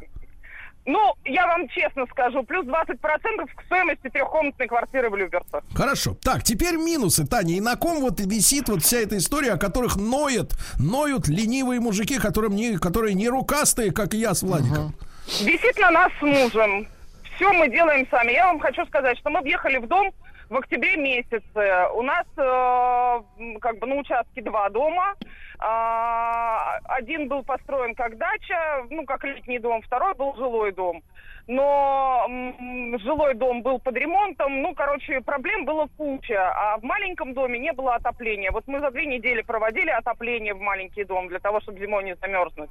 Потом ударили морозы, у нас э, сдох э, насос в скважине. Нам пришлось менять в 30-градусный мороз насос ночью.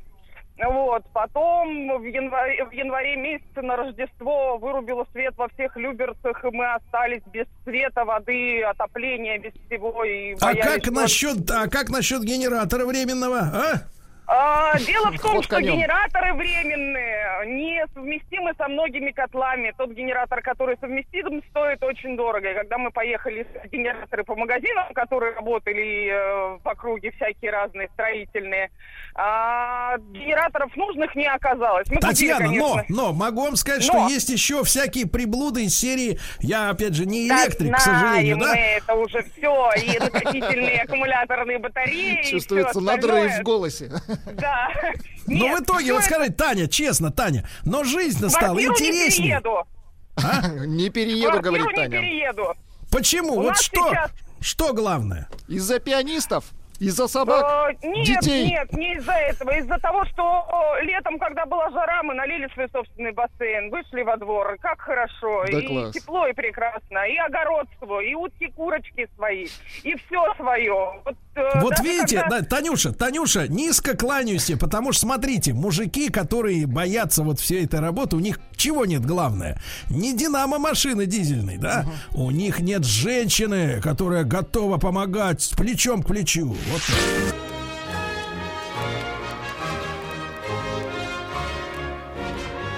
Сергей Стилавин и его друзья. Понедельник. Трудовой. Друзья мои, так, статистика. Я напомню, в России 64% живут в отдельных квартирах, э, а 2% в коммуналках, 1% в общагах. Для вашего сведения, чтобы оперировать цифрами в споре, да, вдруг э, понадобится. 51% считают отдельный дом, э, ну, отдельно стоящий, идеальным. 13% хотят жить в коттедже. И 4% бредят таунхаусами. Вот, ребят, если есть опыт личный, а мы об этом говорим, самое главное это опыт, и можно поделиться друг с другом, да, пожалуйста, ваше мнение э, по нашему телефону 728-7171, код Москвы 495, э, ваш опыт проживания, ну, в частности, если уж говорим о загородном жилье, то, конечно, это волнует тех, кто живет в городе и мечтает, например, курочку завести. Я не о цыпочках. Ты? Непонятно, вы о птице. Давайте Сашу послушаем. Александр, доброе утро. Здравствуйте, Сергей, доброе утро, с Новым годом, большое Да, спасибо вас- за тему. Да. Да, постараюсь быть краток. Значит, смотрите, 7 лет живу в загородном доме, продали все, продали дачу, продали дом, купили э, загородный дом с участком с большим. Друзья смеются, говорят, что это балкон с участком, э, дом с балконом 20 соток э, или там дача в городе. Значит, э, расскажу стоимость, самое главное интересно. Значит, все на электричестве, все. Вот иду на электричестве, плата за электричество в среднем. Вот сейчас вот э, э, летом была полторы тысячи, потом там три-четыре, сейчас вот даже семь заплатили в морозы, потому что везде теплые полы и э, теплое отопление. Все насос водяной, все, все на электричестве. Конечно, есть камин, когда очень холодно, топишь камин, э, проблем никаких с дровами нет. Я хочу сказать, страна, переезжайте в свои дома. Ребята, не думайте, это здорово. Я 7 Так, лет а в Саша. Саша, Саша, э, так сказать, агитка закончилась, ну а проблемы-то есть?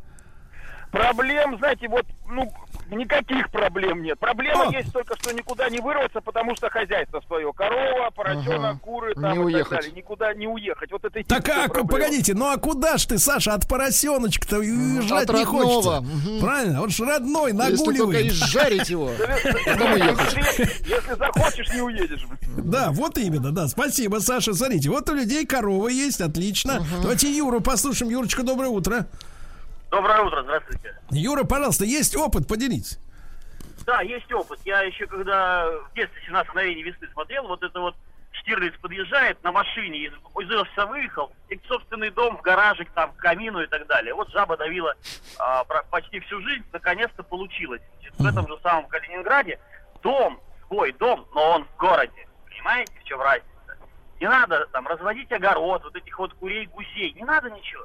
Газон 9 соток, на нем дом 170 метров, там баня, пристроечка, вот, газ, электричество, водопровод центральный, канализация, водоотведение, все Так, центральное. Штирлиц, значит, я довел до Ага, Цугундера. вот а скажи, а вынесли. проблема-то, проблемы есть вот в таком доме? Нет проблем-то, нет никаких, потому что если тебе надо проблем, ну заводи себе там гусей огород, никто не ограничивает. Не надо, Так. не заводи. А ты что ж там, Надо Юра, один поехать. живешь-то на 170 квадратах-то? Прям все, дети, все как надо. А, ну как ладно. надо. Ну давай, Юрец, все, хорошего дня, дорогой, давай. Женю послушаем. Ну-ка, вот смотрите, какие-то бравурные отклики пошли, да? Слишком Женя, такие доброе утро. Неприятные. Доброе утро, Сергей. Доброе утро, друзья. А, Значит, расскажу свою историю. Живу в Новосибирске в таунхаусе. Да, Так. вы говорили, что 4%, я вот как раз в числе... Ну а что за люди по 4%. бокам, брат, э, барагозят там? Приличные А, есть? Вот э, у нас все приличные. Так получилось, что в нашем блоке 5 квартир. За одной стенкой живет мой друг-товарищ, которого я давно знаю, еще с университета. За другой стенкой вполне благополучная семья, взрослые дети, никто не шумит. За стенками товарищи живут. А Хорошо. как вы поступили с неблагополучными? Куда их дели? Их А у, на- а у вывезли? нас нет таких. Они долго не задерживаются. Кто пытается, тот, э, ну, у того не получается. Жень, а технические проблемы в таунхаусе, помимо вот возможных соседей неправильных, что еще там бывает с п- проблемно? Там нужно быть рукастым. Об- обязательно. Если не рукастые, то лучше в квартире. Понятно. Почему Итак, дорогие, слушайте, Вот смотрите, спасибо, спасибо, Жень, смотрите, девчонки, а теперь внимание, да, вот вы ищете, где вы найти настоящего мужчину, а он рукастый-то он не в городе, да, он не, не, не на Патриках сидит, ребята, над рестораном где-нибудь и жалуется, что, мол, типа ему тут шумно. Нет, он вот там со свиньей, с коровой, со штукатуркой. Давайте Володю послушаем. Володь, доброе утро. Да, доброе утро, ребят. 45 Пожалуйста. лет мне. Вот. А, до этого, до 43 не имел ничего. Ни квартиры своей не было, жил на родительской. Ни дома, ни дачи. В итоге э, у меня теперь есть э, евро трешка в Балашихе. И в 15 минутах в прошлом году мы ввязались в стройку дома. Вот. Но это не дом, прям как дом, дом, а маленький барнхаус, всего лишь там две, две спальни, две антресоли, небольшой участок, сосны на участке. И вот сейчас еду как раз смотреть, что там у меня за выходные было. Вот. Построились мы за 2 плюс, там чуть-чуть 2 плюс-плюс ляма. Вот. Два Два- плюс два плюс это три, да?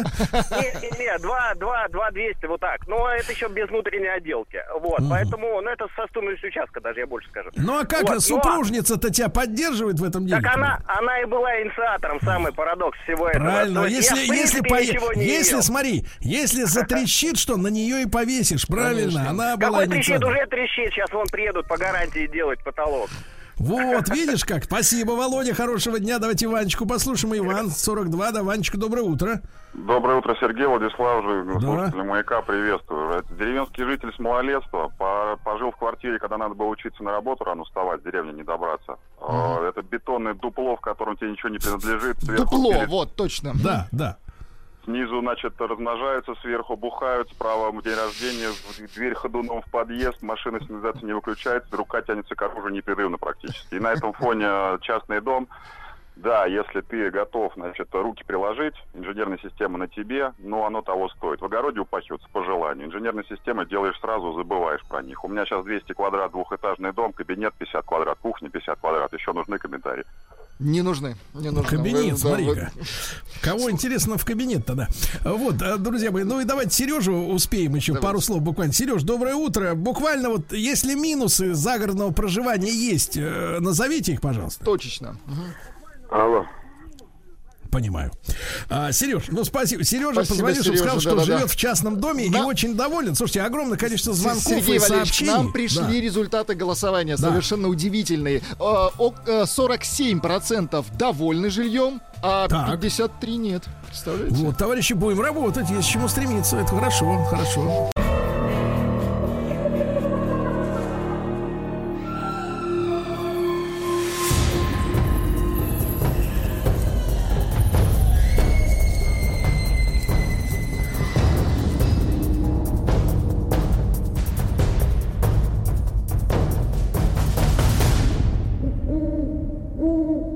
Страшные сказки. Страшные, страшные сказки. Мы вызываем, вызываем главного знатока страха Никиту Петрова, заведующего лабораторией теоретической фольклористики Шагиран Хикс, доцента Центра типологии семиотики РГГУ, кандидата, не побоюсь этого слова, филологических наук. Никита, доброе утро. страшно. Звучит страшно.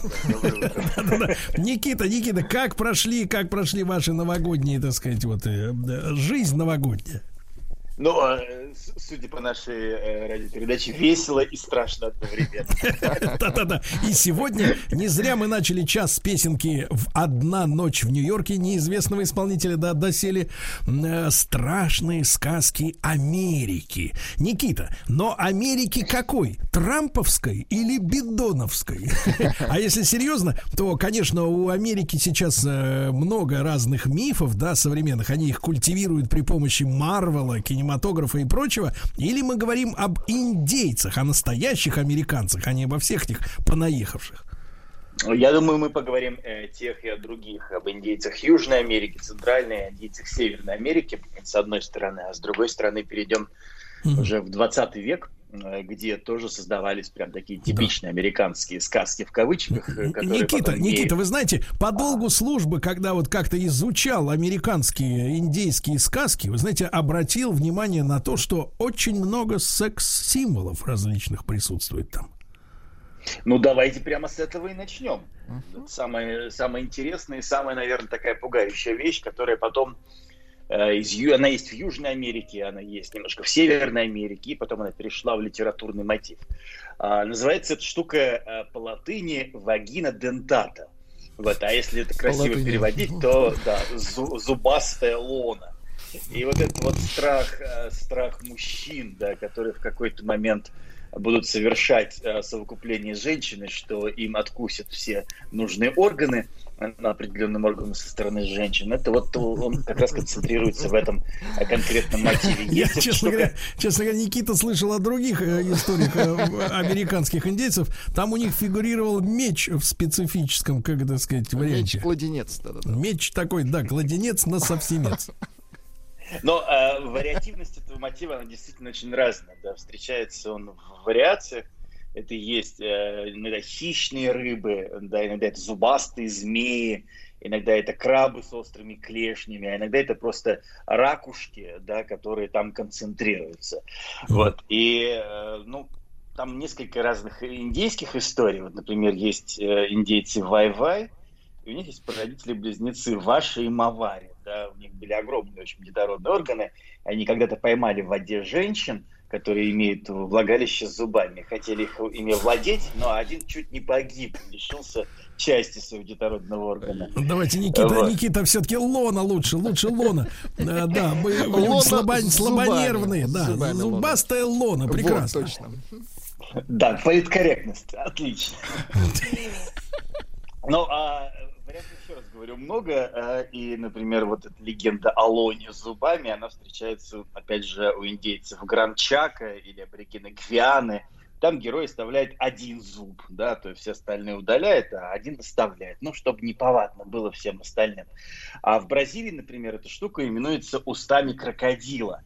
Да, то есть вот уста крокодила, это зубастая луна, одно и то же практически.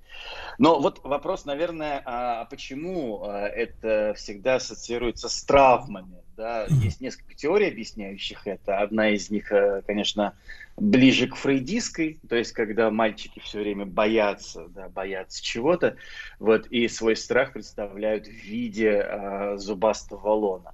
Вот. А другая теория, это, собственно, э, теория происхождения. То есть вот вначале была эта история, и дальше она стала распространяться по всему земному шару. И поскольку она интересная и классная, это такой кусочек мужской мифологии, который потом попадает во все письменные источники, ну и становится буквально доминирующим во всех странах мира.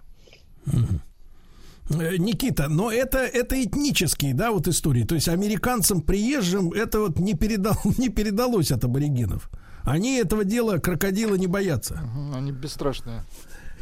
Типа. Ну да, теперь уже не боятся, потому что ну чего бояться, да когда остался один зуб, вот, а все остальные удалены.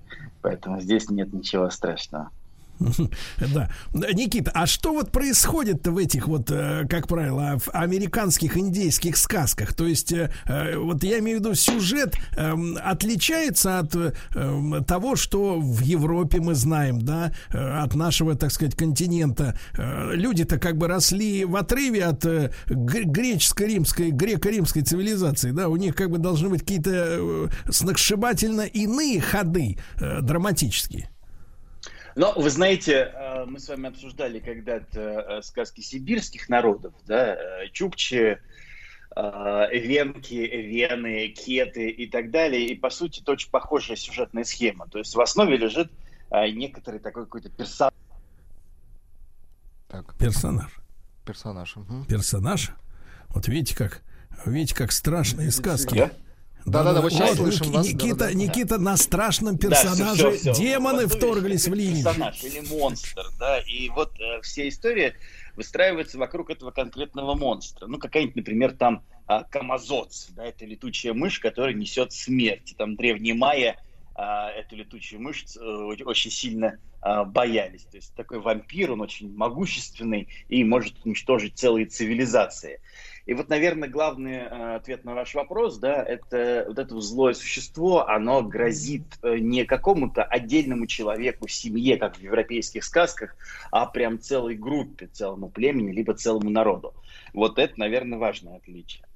Э, Никита, а что касается переселенцев, да, которые приплыли в Америку, мы знаем, что были первыми пуритане, вот. И до сих пор э, в американских фильмах, в принципе, там как бы постоянно секс и насилие, но под одеялом.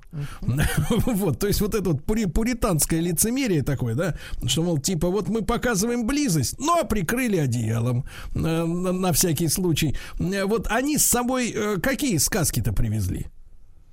Ну, на самом деле европейские да, то есть э, Гензель и Гретель, мы все помним сказки братьев Гримм, и это некоторая как бы такая базовая основа, которая потом стала распространяться, ну, прежде всего в Северной Америке, это скорее такая книжная культура.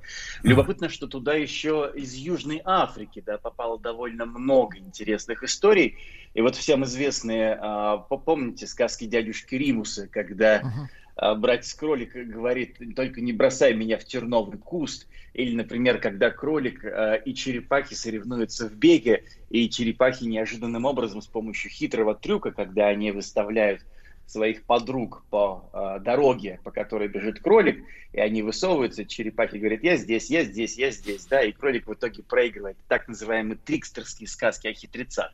Вот они как раз попали из Африки, да, в Северную Америку, и там вполне легко распространились вот так на уровне таких нативных, да, историй.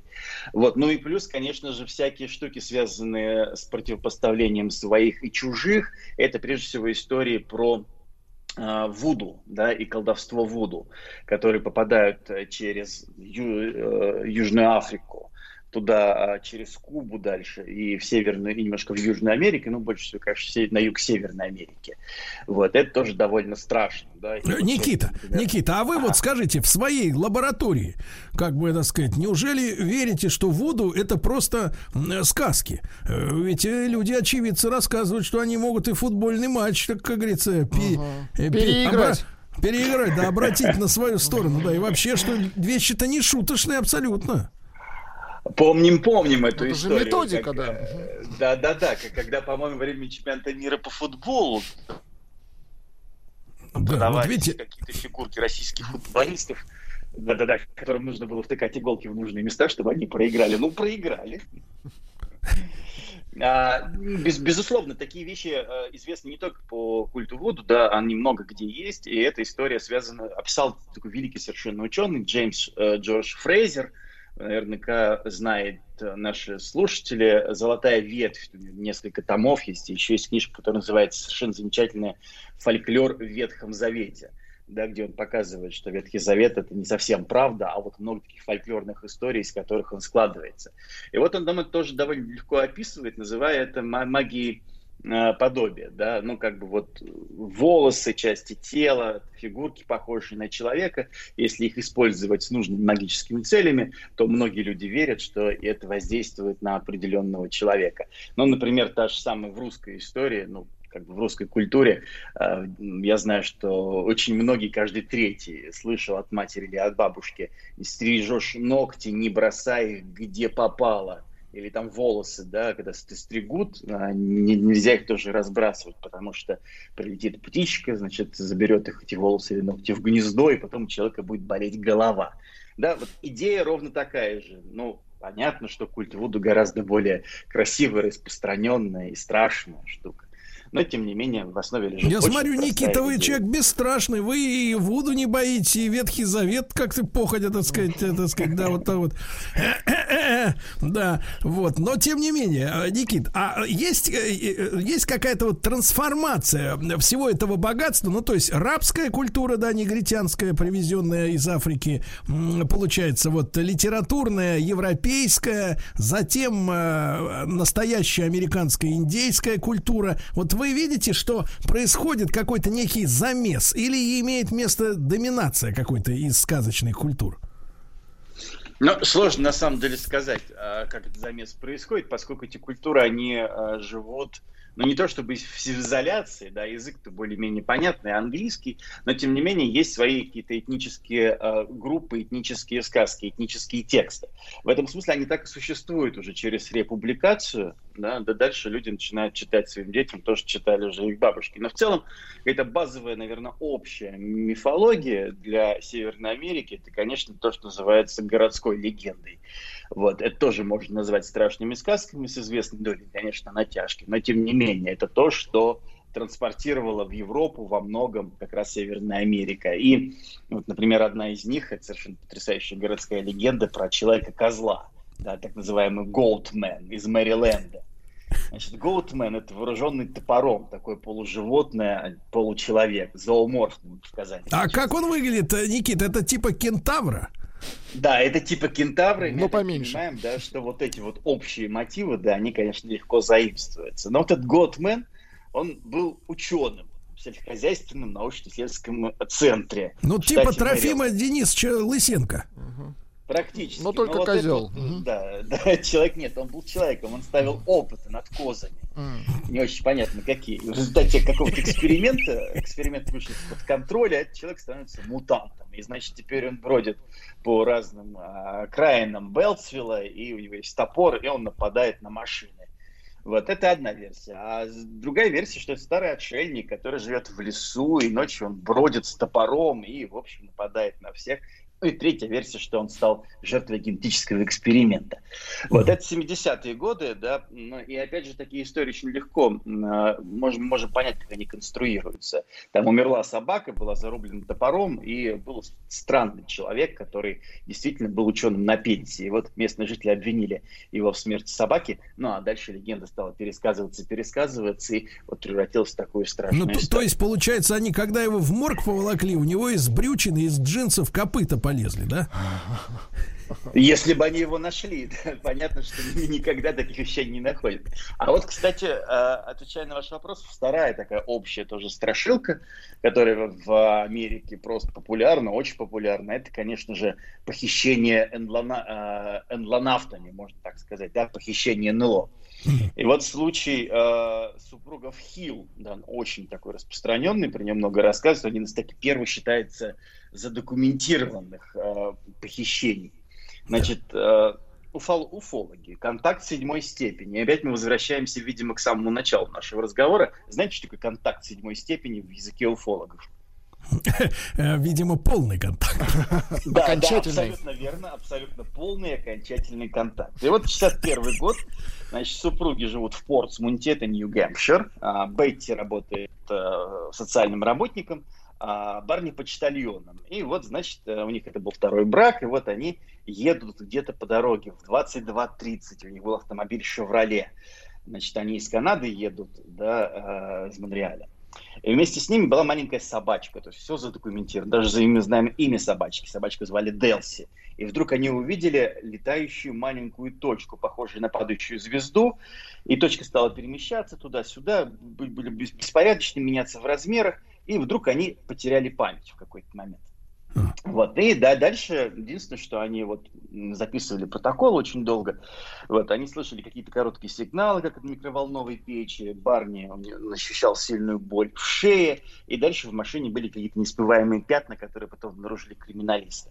Но на самом деле они поняли это позднее, у них начались стрессы, им стали сниться кошмары, вот, в которых непонятные существа в странном месте их истязали. И дальше они э, обратились в психиатрическую клинику и с ними провели сеансы гипноза, чтобы выяснить, что происходило вот в эти два часа. И выяснилось, что оба супруга, они рассказали, независимо друг от друга, что вот сентябрьскую ночь э, их машину остановили низкорослые гуманоиды с большими грушевидными головами которые стали проводить э, с ними эксперименты, причем разного рода эксперименты, есть мужчины и с женщиной. Вот, и это прям такая загадка-загадка, потому что эта женщина Бетти, она рисовала карты звездного неба, где были торговые пути инопланетян, да, и вот, вот прям вся Америка следила за этой историей, но, кажется, так ни к чему не пришли. Но Никита, а мир как- стал- какие, какие года, вот когда это всплывать начало? А это 60-е годы, э, максимальный всплеск истории о похищении энлонавтами людей. Э, Это 70-е, 80-е. И вот э, не зря я упомянул Фрейда, а еще упомянул Юнга. Наш, э, значит, Карл Густав Юнг в какой-то момент написал работу о явлениях, наблюдаемых в небе как раз об НЛО. И вот после этой работы история похищений стала очень-очень-очень популярной, да, распространяться по всему земному шару. Никита, Если меня вот Ага. очень, очень насторожила история, что у мужа-то как раз шея болела. То есть они через голову в него лезли, да? Но э, это он не сказал. Как они в него лезли, мы не очень понимаем и знаем.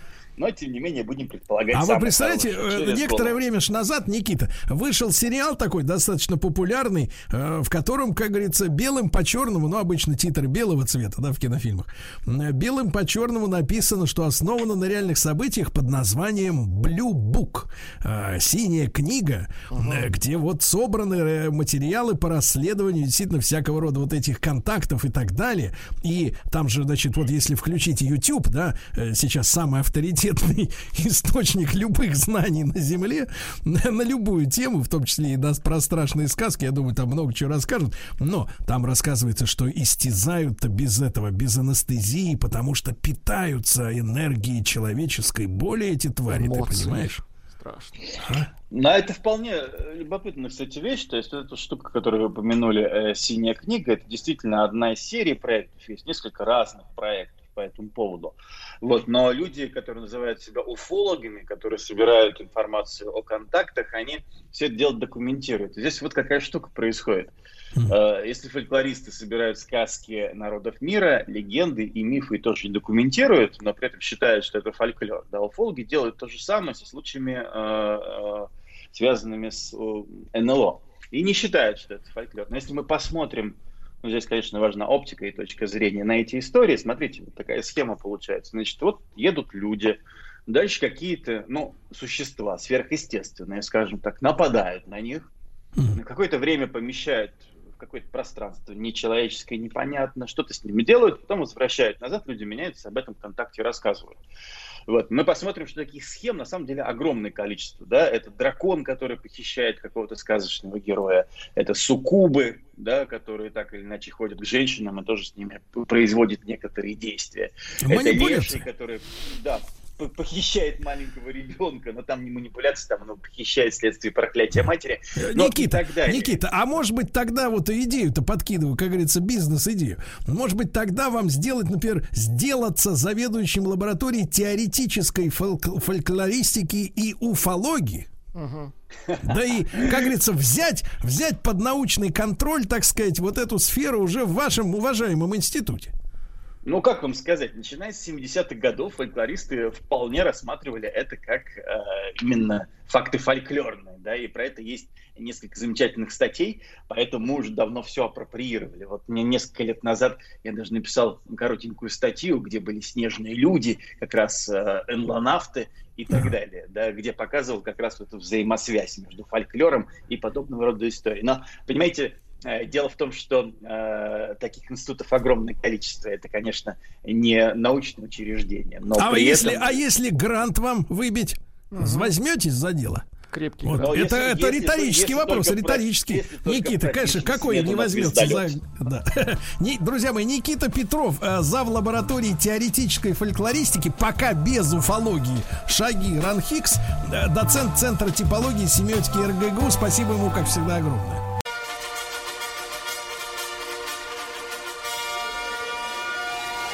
Сергей Стилавин и его друзья.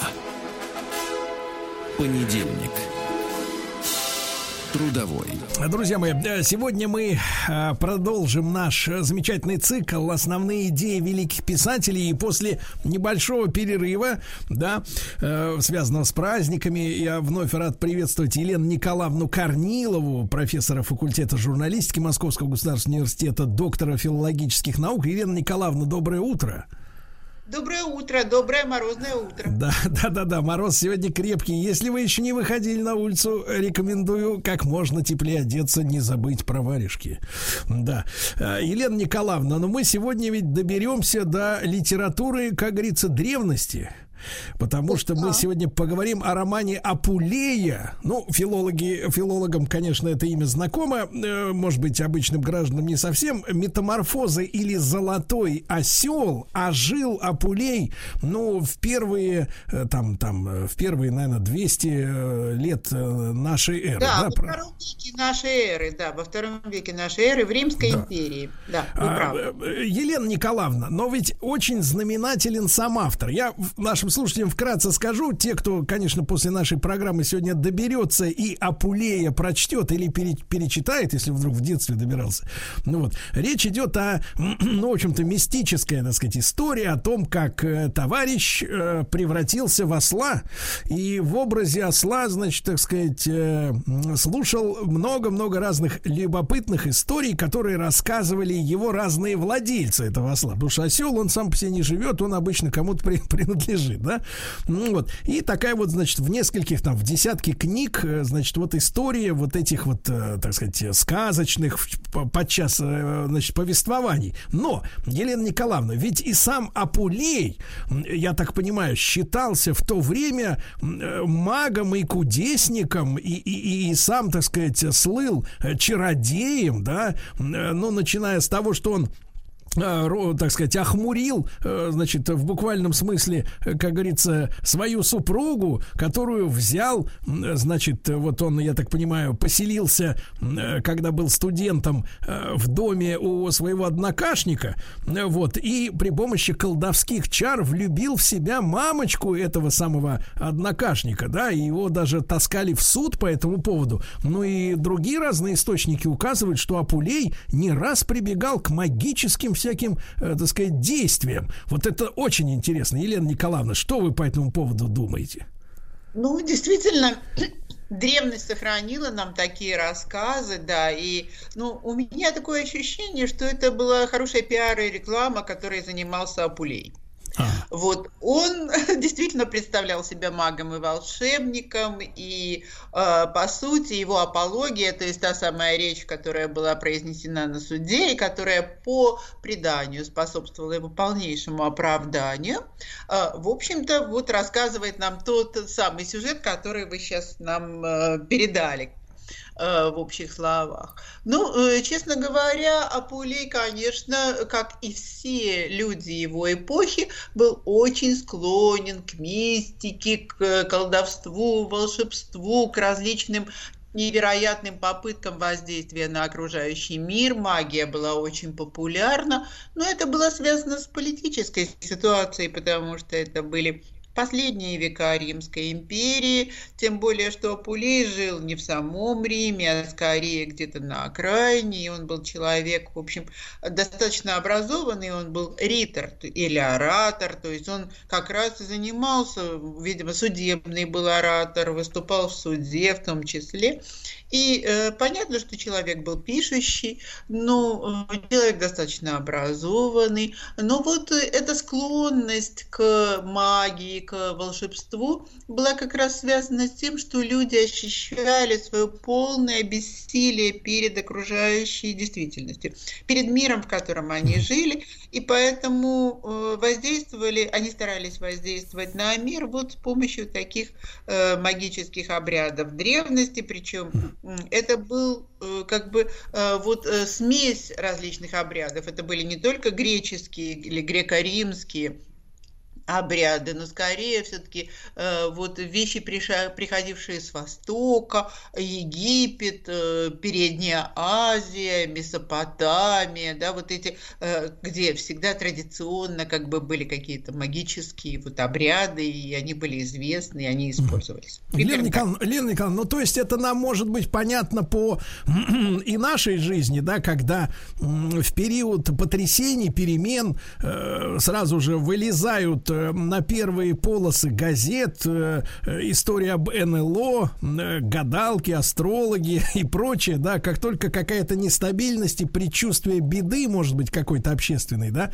Совершенно верно, да, люди люди прибегают к таким вот э, способам воздействия на мир и считают, что это возможно, потому что полное бессилие. И э, если вы почитаете, ну, например, Бронислава Малиновского, который занимался много исследованиями магии, э, он утверждает, что магия возникает именно тогда, когда, э, в общем, результат никак не гарантирован. Ну, например, в любовных отношениях, да, когда вы не можете э, заставить своего партнера какими-то реальными реальными способами вас полюбить. И вот тогда начинаются попытки магически воздействовать. Точно так же, как древние люди воздействовали на погоду, например, вызывая дождь, да, и так далее. Вот эти магические обряды, где человек ощущает свое бессилие и слабость.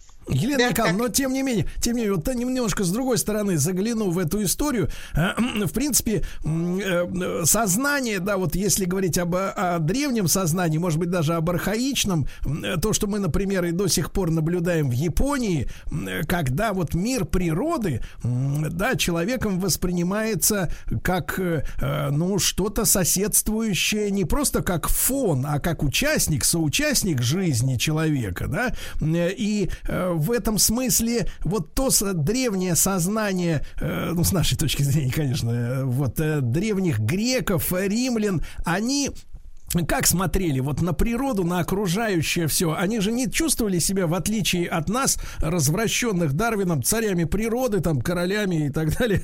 Вот, они же как-то как постарались с природой-то договариваться в целом. Ну, действительно, э, на самом деле эта форма сознания называется анимизм в магии, то есть в, э, в истории как бы мифологии, да, вот когда описывается мифологическое сознание, то человек ощущает себя частью природы, и более того, он наделяет всю окружающую природу душой. То есть верит в то, что вот в окружающем мире, в окружающих деревьях, скалах, реках и так далее живут души этих самых э, вот явлений природы, не говоря уже о животных, у которых тоже есть души. И эта форма анимизма, конечно, гораздо более, ну, я бы сказала, продуктивна по отношению к окружающему миру. И впоследствии это превращается даже в такую философскую форму, которая называется пантеизм, когда Бог разлит в природе, и Бог есть природа, рода, и отсюда, собственно говоря, вот эта вера э, в возможность какого-то контакта человека с этим миром именно благодаря вот духовным каким-то практикам, да, э, таким образом можно воздействовать на мир вот с помощью э, духовных практик. Елена Николаевна Корнилова, друзья мои, профессор факультета журналистики МГУ с нами в нашем цикле «Основные идеи великих писателей». Мы сегодня говорим об Апулее.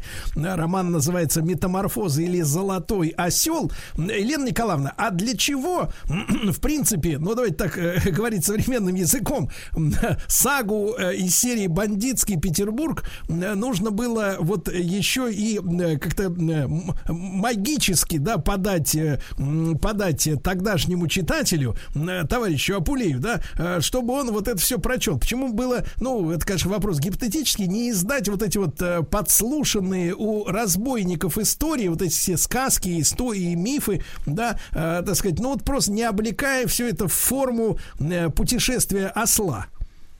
Но на самом деле должна вам сказать, что Апулей использует традиционную форму античного любовно-эротического романа. Любовно-эротический роман, конечно, лежит в основе этой истории. Если вы открывали хотя бы первые две книги Апулея, то вы сталкивались, наверное, с любовными историями, со всеми эротическими подробностями. И Апулей пишет это э, с большим смаком, надо сказать. Он мастер в этом деле. И э, форму любов... конечно, любовно-эротический роман, который вы возникает в Греции именно в период Римской империи, возникает в греческом мире, и первые романы написаны на греческом языке.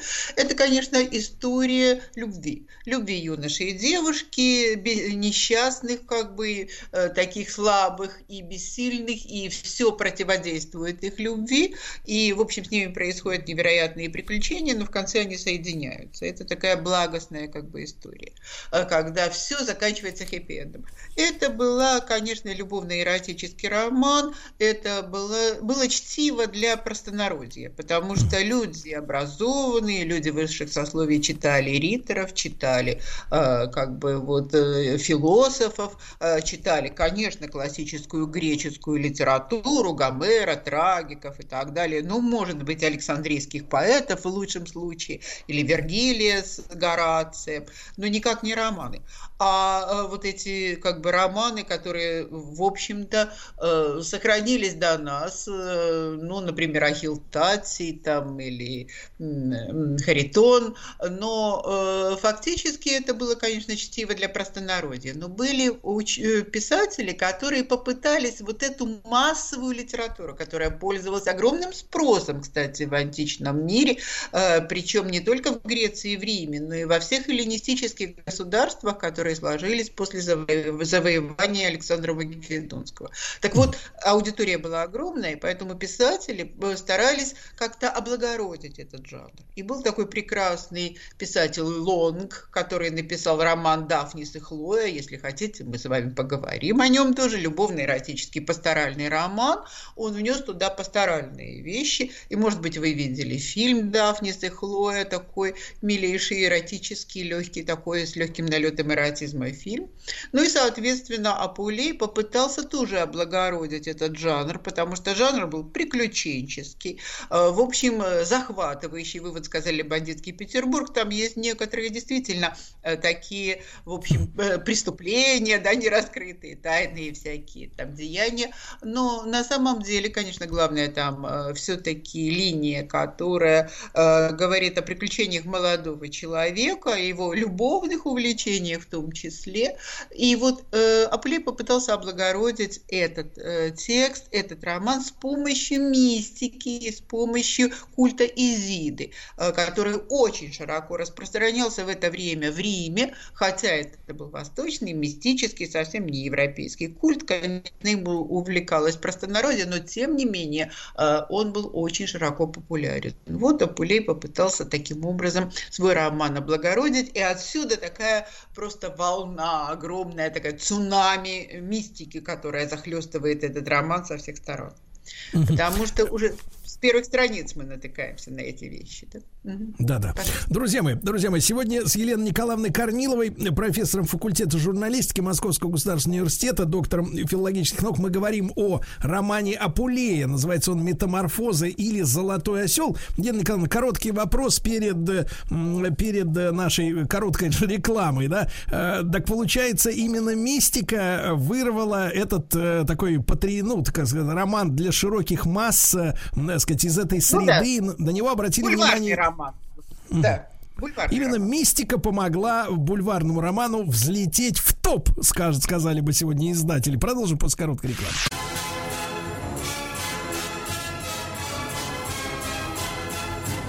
Сергей Стилавин и его друзья. Понедельник.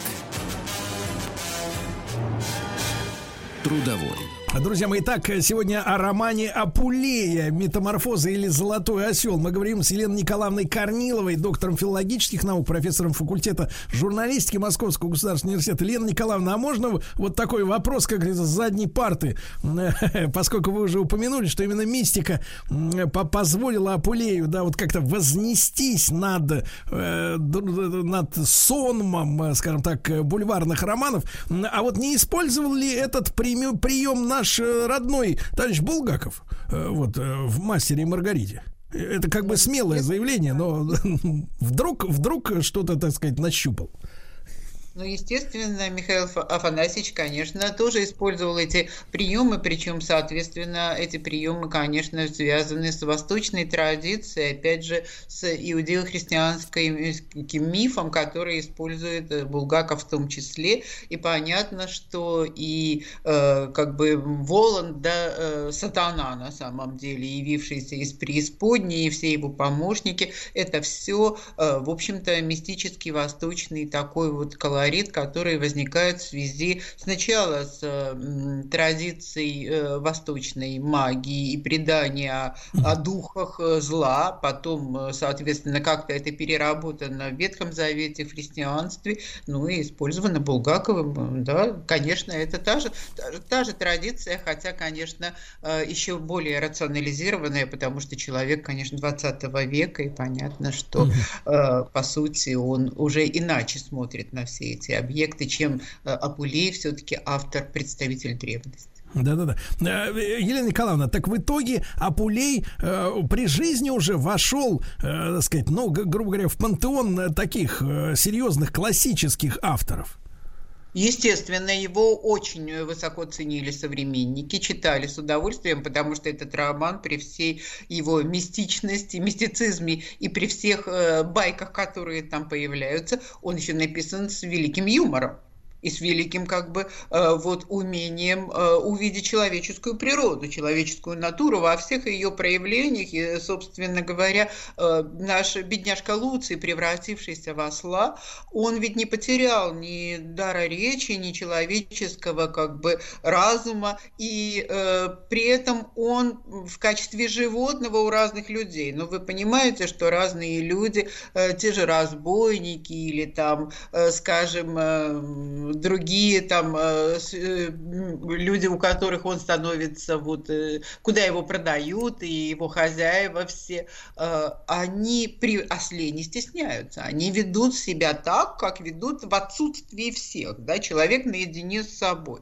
И вот эти самые низменные черты как раз видит осел и ужасается, потому что, по сути, человеческая природа, к сожалению, особенно когда она не ограничена ограничена чужими глазами и не боится осуждения, она проявляется в полной мере, но совсем очень часто не в положительную сторону. Ну, то есть вот это, роман... Елена Николаевна, то есть это такой антилицемерный роман, получается? Пожалуй, да. Он вообще не ограничен почти никакими запретами, потому что Апулеев все-таки не знает еще запретов христианских, он не христианин, и э, при э, этом понятно, что это языческая форма религии, и э, в этой языческой форме религии гораздо более свободные нравы, и эротизм более открытый, и любовь воспринимается, в общем, греко-римском мире именно как проявление эротических качеств, а вовсе не духовной близости. Это духовность создает только христианство, только христианство вносит вот эту нотку. Ну, то есть были попытки, конечно, в римской литературе, там у Катула, например, найти некую духовную близость в любовных отношениях. Но вообще-то, конечно, древний мир воспринимает любовь как чистую эротику, поэтому этот роман пронизан и иронией, эротизмом, и, конечно же, он еще и безумно увлекателен, потому что вспомните Пушкина, когда еще в садах лицея я безмятежно процветал, читал охотно Апулея, а Цицерона не читал. пишет Александр Сергеевич, да? Елена Николаевна, а вот, а вот если, а если вот посмотреть на прожитое время, да, нам часто говорят с, разных трибун, и с анонимных, и самых высоких, что человек там 21 века это совсем другое дело, чем э, там, так сказать, при Пушкине или при царе, или при, при Ленине со Сталиным. Вот. А вот с вашей точки зрения, э, вот э, несмотря на воздействие и очень большое христианство, да, вот если пробежаться по Апулею, да, то природа человека низменная, она претерпела за эти почти 2000 лет существенные перемены. Э, К лучшему, я имею в виду.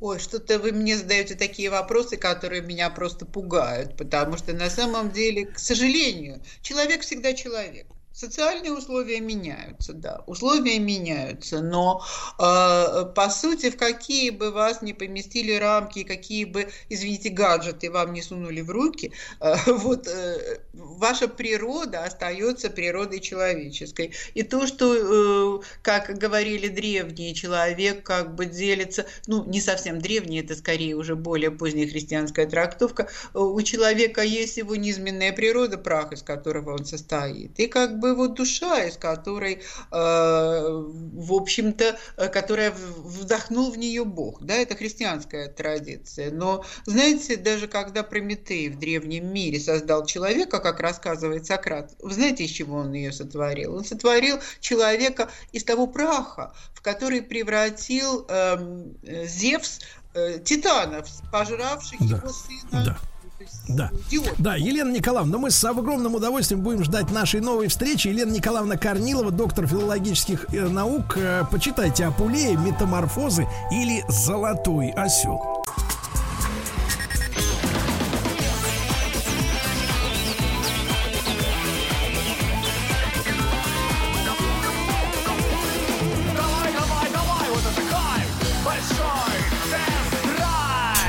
Мои, большой тест-драйв возвращается с новогодних каникул. Это любимая рубрика нашего звукорежиссера Владика. Да, стараюсь не пропускать. Но, но я хочу сказать, что сегодня один из тех дней, когда, конечно, Владик пожалел, что у него нет автомобиля, потому что ему пришлось бежать Да по ну холоду. бросьте, прекрасная температура, бодрящая, Сергей Валерьевич. Ну Очень хорошо, ну хорошо. Значит, друзья мои, как обычно, у нас первая половина это важные и, и просто познавательные автоновости, да, а после половины часа о машинах, с которыми мы с Рустам Ивановичем провели эти новогодние каникулы, расскажем.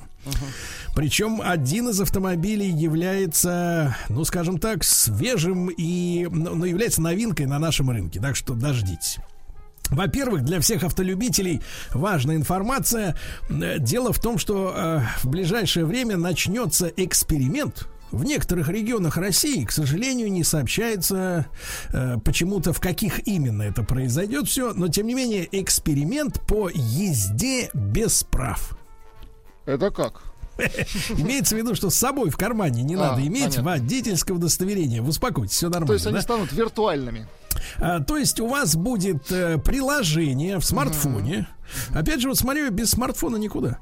Так вот, приложение в смартфоне с QR-кодом, ну это вот такая абракадабра квадратная, состоящая из точек, да, с произвольным рисунком, э, которая будет э, сканироваться сотрудником э, ДПС, э, соединяться со- сразу с базой данных, в которой в этой базе, собственно говоря, есть вся информация о вашем водительском удостоверении. Тут прикол в следующем, что если у вас водительское удостоверение, например, нарисовано, то, да, то QR-код не приведет э, вас в базу. Понимаете, да? Э, Единственное, что непонятно, когда начнется эксперимент и в каких конкретно регионах, но это достаточно серьезная действительно проблема. Человек достаточно часто забывает э, бумажник, например, не в том кармане, не той куртки, понимаете, да?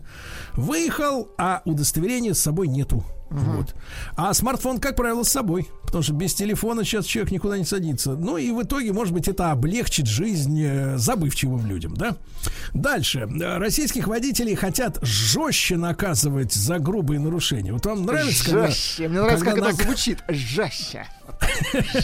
Нет, нет, дай-ка ему еще пару раз для ума. Жестче. Ну, не знаю, не знаю, решать вам. Жестче, жестче, да.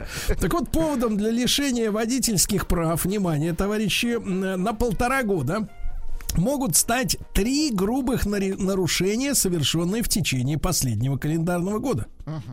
То есть, если три раза в год жестко, жестко, жестко нарушил, то получай жестко в обратку. Э, В число этих нарушений, естественно, входит э, превышение скорости на 60 километров в час. Мгм. Ну, то, то есть, если, например, написано на знаке 40, а ты едешь 120. Ну, конечно, это некрасиво. Да. Да, дальше. Проезд на красный свет. Но это если у вас есть э, перекресток, оборудованный специальной системой, которая это фиксирует. Выезд на встречку и так далее. Но э, тут я должен вот что заметить-то, друзья мои. По нашим законам, ну, пока что действующим, потому что вы знаете, что законы можно поменять. Э, вот. И это очень хорошо. Это замечательно, мне кажется. Ну, Иногда кажется, что законы, они для того и даны, чтобы их менять. Вот, шучу. Так вот, друзья, по нашим законам лишить человека прав, ну, водительского удостоверения, нельзя по снимкам камер. Ну, то есть, э, кто знает, кто был в этот момент за рулем? Машина-то ваша, понятное дело, там номер ваш и Можно не все остальное. разглядеть, да? Да, но и не, не факт, что да, действительно это были вы за, за рулем. Поэтому э, решение о лишении может принять только остановивший вас за нарушение инспектор. Но все можно изменить, правда? Дальше. Э, Для нетрезвых водителей наказание усилится, м, вот, которые тем более перевозят детей младше 16 лет. То есть, если вы, Опасно. например, выпили. И не с ребенком, и с ребенком, не, не с ребенком выпили, а с ребенком сели в автомобиль, э, то штраф положен, э, согласно новому кодексу об административных правонарушениях, в 50 тысяч рублей. И лишение прав на срок до трех лет. А сейчас тридцатничек, тридцуля, как вы говорите. А права изымают на срок до двух лет. А тут 50 и до трех, понимаете, да? Ну и главное, что, э, что касается пьяни, э, то жесткие, жесткие меры. Жестче, да.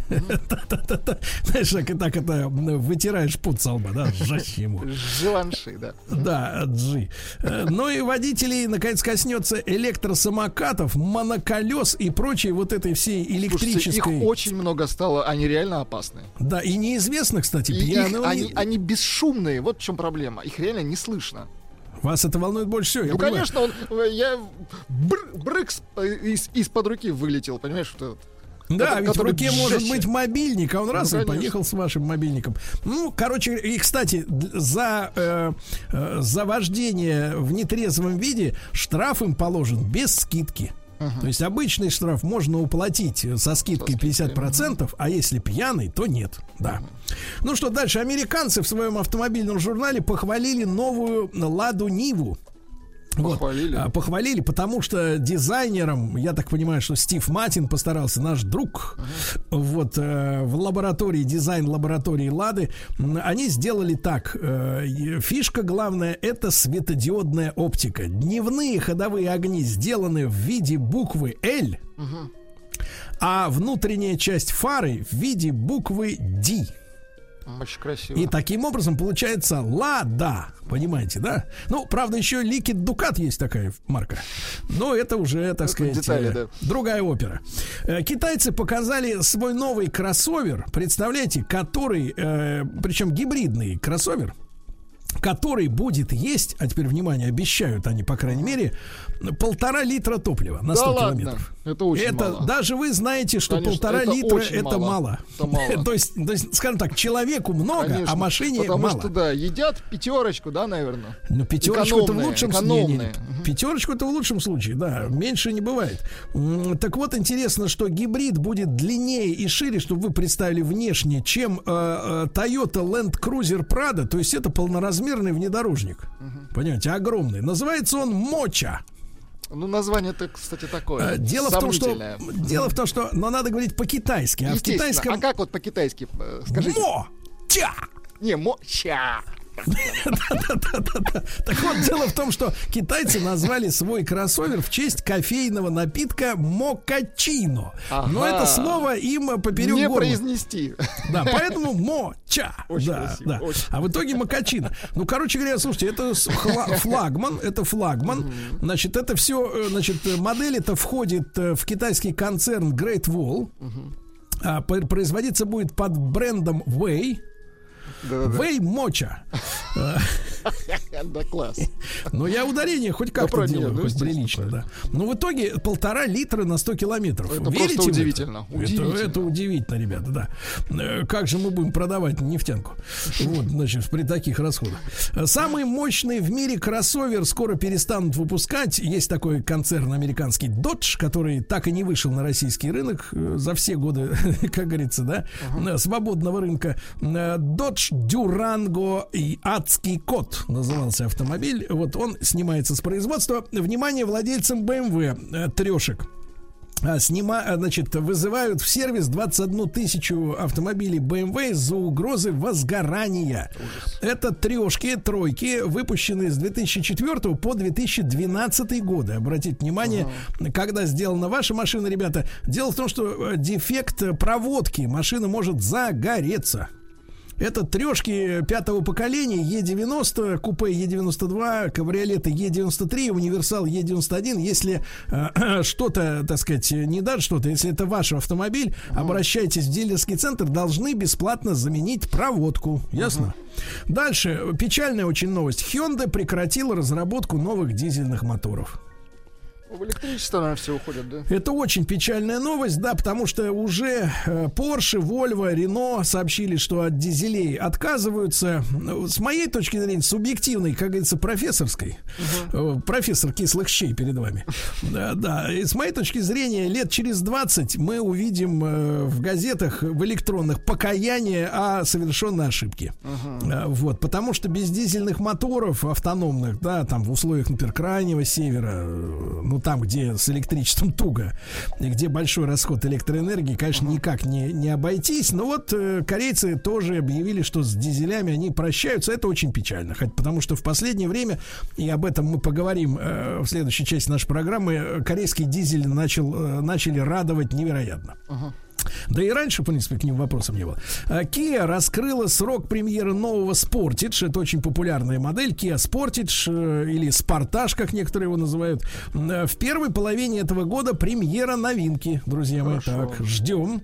А, Новый э, Nissan Qashqai, как говорят. Кашкой. э, Так говорят Живи не англичане. кашкой. Так. Э, Наши говорят Кашкай, а вот англичане говорят кашкой.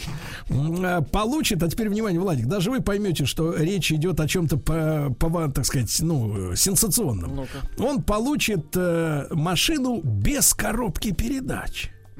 Ты же знаешь, что есть э, в середине Они ручка, которая... ломаются, эти коробки. Нет, не ломаются они. А дело в том, что э, теперь будет э, в Nissan Qashqai установлена гибридная установка под названием E-Power, то есть электрическая сила. Так вот, что это такое? Это э, Есть сила, давайте так. Да, есть сила. Да, так вот, э, полуторалитровый бензиновый моторчик, да? Но который никак физически с, э, с колесами не связан. Он всего лишь, ли- всего лишь генератор, который заряжает батарею для электромотора, а этот электромотор стоит как раз на месте коробки передач. То есть, понимаешь, ну, принцип, который использован на самом деле на советских БелАЗах. Потому что вот эти супер э, огромные грузовики, Да-да-да. там, конечно, речь не идет при таком размере техники, да, о том, чтобы там как, этот самый а, там э, какие-то соединения, да, делать между мотором. Там тоже э, э, двигатель является, ну, просто электростанцией. Вот. Ну и, соответственно, на колесах стоят электромоторы. Но смотрите, какая интересная вещь. У Кашка это же достаточно компактный автомобиль, а у него появится 330 н- ньютонов на метр крутящего момента. Но для сравнения у Туарега м, 500. То есть, понимаете, для маленького автомобиля это очень, очень серьезный показатель, очень хороший. То есть рвать с места будет э, на Ну, в счет раз, два, есть сила во всех смыслах. Есть сила, да. Раскрыты подробности о новых Ладе, Гранте и Нива. Дело в том, что новое поколение Гранты выйдет в 2023 году, внимание. Пока ждать не надо. Э, Нива в 24-м. Да, Тоже в не надо пока 24-м. ждать. Так что ждем, э, но не сейчас.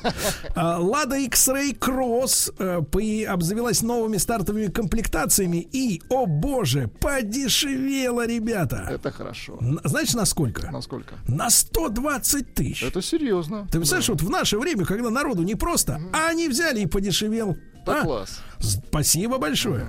Значит, в России, ну и для общего развития, стартовали продажи кроссовера Mazda CX-30, ну это маленький такой компактный, да? Э, Подорожали на 3% бестселлеры от компании Шкода. Rapid подорожал на 3%, так. Российская компания Тульские горелки, Так. занимающаяся производством отопительных систем, подала заявку в Роспатент на регистрацию товарного знака, который идентичен логотипу компании Тесла. Ну и все, и пусть Илон Маск потом бегает за горелками. Правильно? Вот так. А потому что представительства официального нету, и все. Да. В Англии возобновят производство гоночного Ягуара середины прошлого века. То есть просто сделают точную вот копию того, что было там 60 лет назад. Ну там дизайн он клевый был. Конечно. А, Лада и Дача. Дача это румынская машина. Ну, Вы знаете, э, да, да, да. да, мы знаем. Вот Лад, э, Дача, э, например, принесла в концерн Nissan, Nissan, Renault, Лада свою свой бестселлер Логан, да, вы знаете, да, он, например, в европейских странах выпускается под брендом именно Дача, а не Renault. У нас Рено Логан, вот, и Рено Дюстер, как говорят, не, так сказать, французы, Дастер. Так вот, уже совсем скоро, в 25 году, Лада и Дача получат э, одну платформу на двоих. Понимаешь? Вот так. Rolls-Royce установил рекорд по продажам в России с 1910 года. Вы что? Я смотрю, деньги-то есть у народа. Круто, да-да-да. Вы представляете, за 12 месяцев прошлого года клиентам э, Rolls-Royce передали 200 автомобилей. Это на 4% больше, чем в 19 Хорошо бы фамилии переписать. А, Там, где надо, переписано уже. Все переписано, да. Ну что же, э, Кадиллак представил, вот это интересно, смотрите, футуристический концепт персонального транспорта будущего. Что это будет за машина? Ну, лет, наверное, через 10, через 20, когда они, э, американцы и европейцы, планируют запустить автономное вождение, оставив без, зар- без зарплаты дальнобойщиков и водителей Но, к автобусов. сожалению, да. к. Значит, смотрите, в, представили, в представлении Gen- General Motors в будущем человеку для обеспечения полноценной мобильности потребуется два транспортных средства. Добраться до нужного места по земле можно будет при помощи полностью автономного микроавтобуса, который лишен традиционных педалей и рулевого управления. То есть он тебя везет как в лифте. Ты же не контролируешь лифт. Ну, вот конечно. будет то же самое. Я об этом уже лет пять говорю. Что будет автомобиль-лифт. Такой капсульный автомобиль, по сути. Да, капсула с передним панорамным остеклением. То есть, в принципе, Так все видно, видеть, да? да, окружение. Вот, э, значит, оборудована необычной системой панелей, которая одновременно выполняет функцию дверей. И для удобного доступа в салон часть кузова откидывается в сторону, а боковое остекление кверху. Понимаете, Ну, да? прикольно, да. Вот, и ты в нем едешь. э, Вот. А что касается перемещения в труднодоступные места, например, на Чукотку. Например, в тайгу, да. Да. Вот. э, Предлагает воспользоваться летающим дроном. Ездить там вообще будет не нужно. Да, класс. Понимаете? Вот так вот. Грустная, конечно, но- новость, да, про дрон. А, Москва, все это есило вот этого. Значит, Москва лидирует в рейтинге самых пробочных городов мира. Вы представляете? Держим марку четко. Значит, смотрите, столица обогнала Мумбай и Богату. А их сложно было обогнать, да. Уровень загруженности московских дорог составил 54%. Это значит, э, что, э, значит, э, ну, стоит. Вот это и значит. Значит, потом идут Мумбай, Богата, Манила, потом идет Стамбул, но и другие русские, российские города пролезли в этот супер рейтинг. Значит, на девятом месте Новосибирск. Стоит Новосибирск, да? Вот, а там было всего 15 дней в году свободных дорог. Представляете? 15. И то все в январе, наверное. А, И, все уже были. Да. Да, значит, э, Питер на 12 строчке. Э, Дальше идет Самара, Екатеринбург, Ростов-на-Дону, Челябинск на 46-м А месте. что Омск молчит, а? А на 50-м. На Ничего себе. 50-м, понимаешь, да? Дальше. Э, Автосалон в городе Детройте заменят фестивалем на свежем воздухе. Но надо сказать, что э, обычно детройтский автосалон проходил в январе. Это не очень комфортно, учитывая, что Детройт находится на границе с Канадой. То есть, в принципе, погода-то такая. Прохладненько, да-да-да. Да, но говорят, перенесут на 25 на 21 сентября. Там потеплее будет немножко, да? Ну и, наконец, слушайте, страшное известие. В Саудовской Аравии построят город-миллионник, представляете, да? Без автомобилей. Без автомобилей. Вы представляете, они хотят построить огромный СО2 нейтральный город. где, а теперь внимание, не будет не только автомобилей, ребята. И людей Там не будет. Это бы решило все проблемы. Нет, там, постро... там не будет дорог. Интересно. Да, 170-километровый линейный город. То есть, представляете, город под названием The Line, линия. Значит, станет домом для миллиона человек и еще и создаст 380 тысяч рабочих мест. Вот, что касается Перемещение. курсиров- То есть там будет, видимо, пневмопочта, но только людьми. То есть ложишься ногами вперед и и, пуляют. и на работу, да. Помните, э, стрельба людьми на Луну из Да, да, пушки? да. Вот примерно то же самое. И не Вот никаких- пневмолюди. И, и во главе этого, Владик, давайте Так. скажем честно, и во главе этого та самая Есин.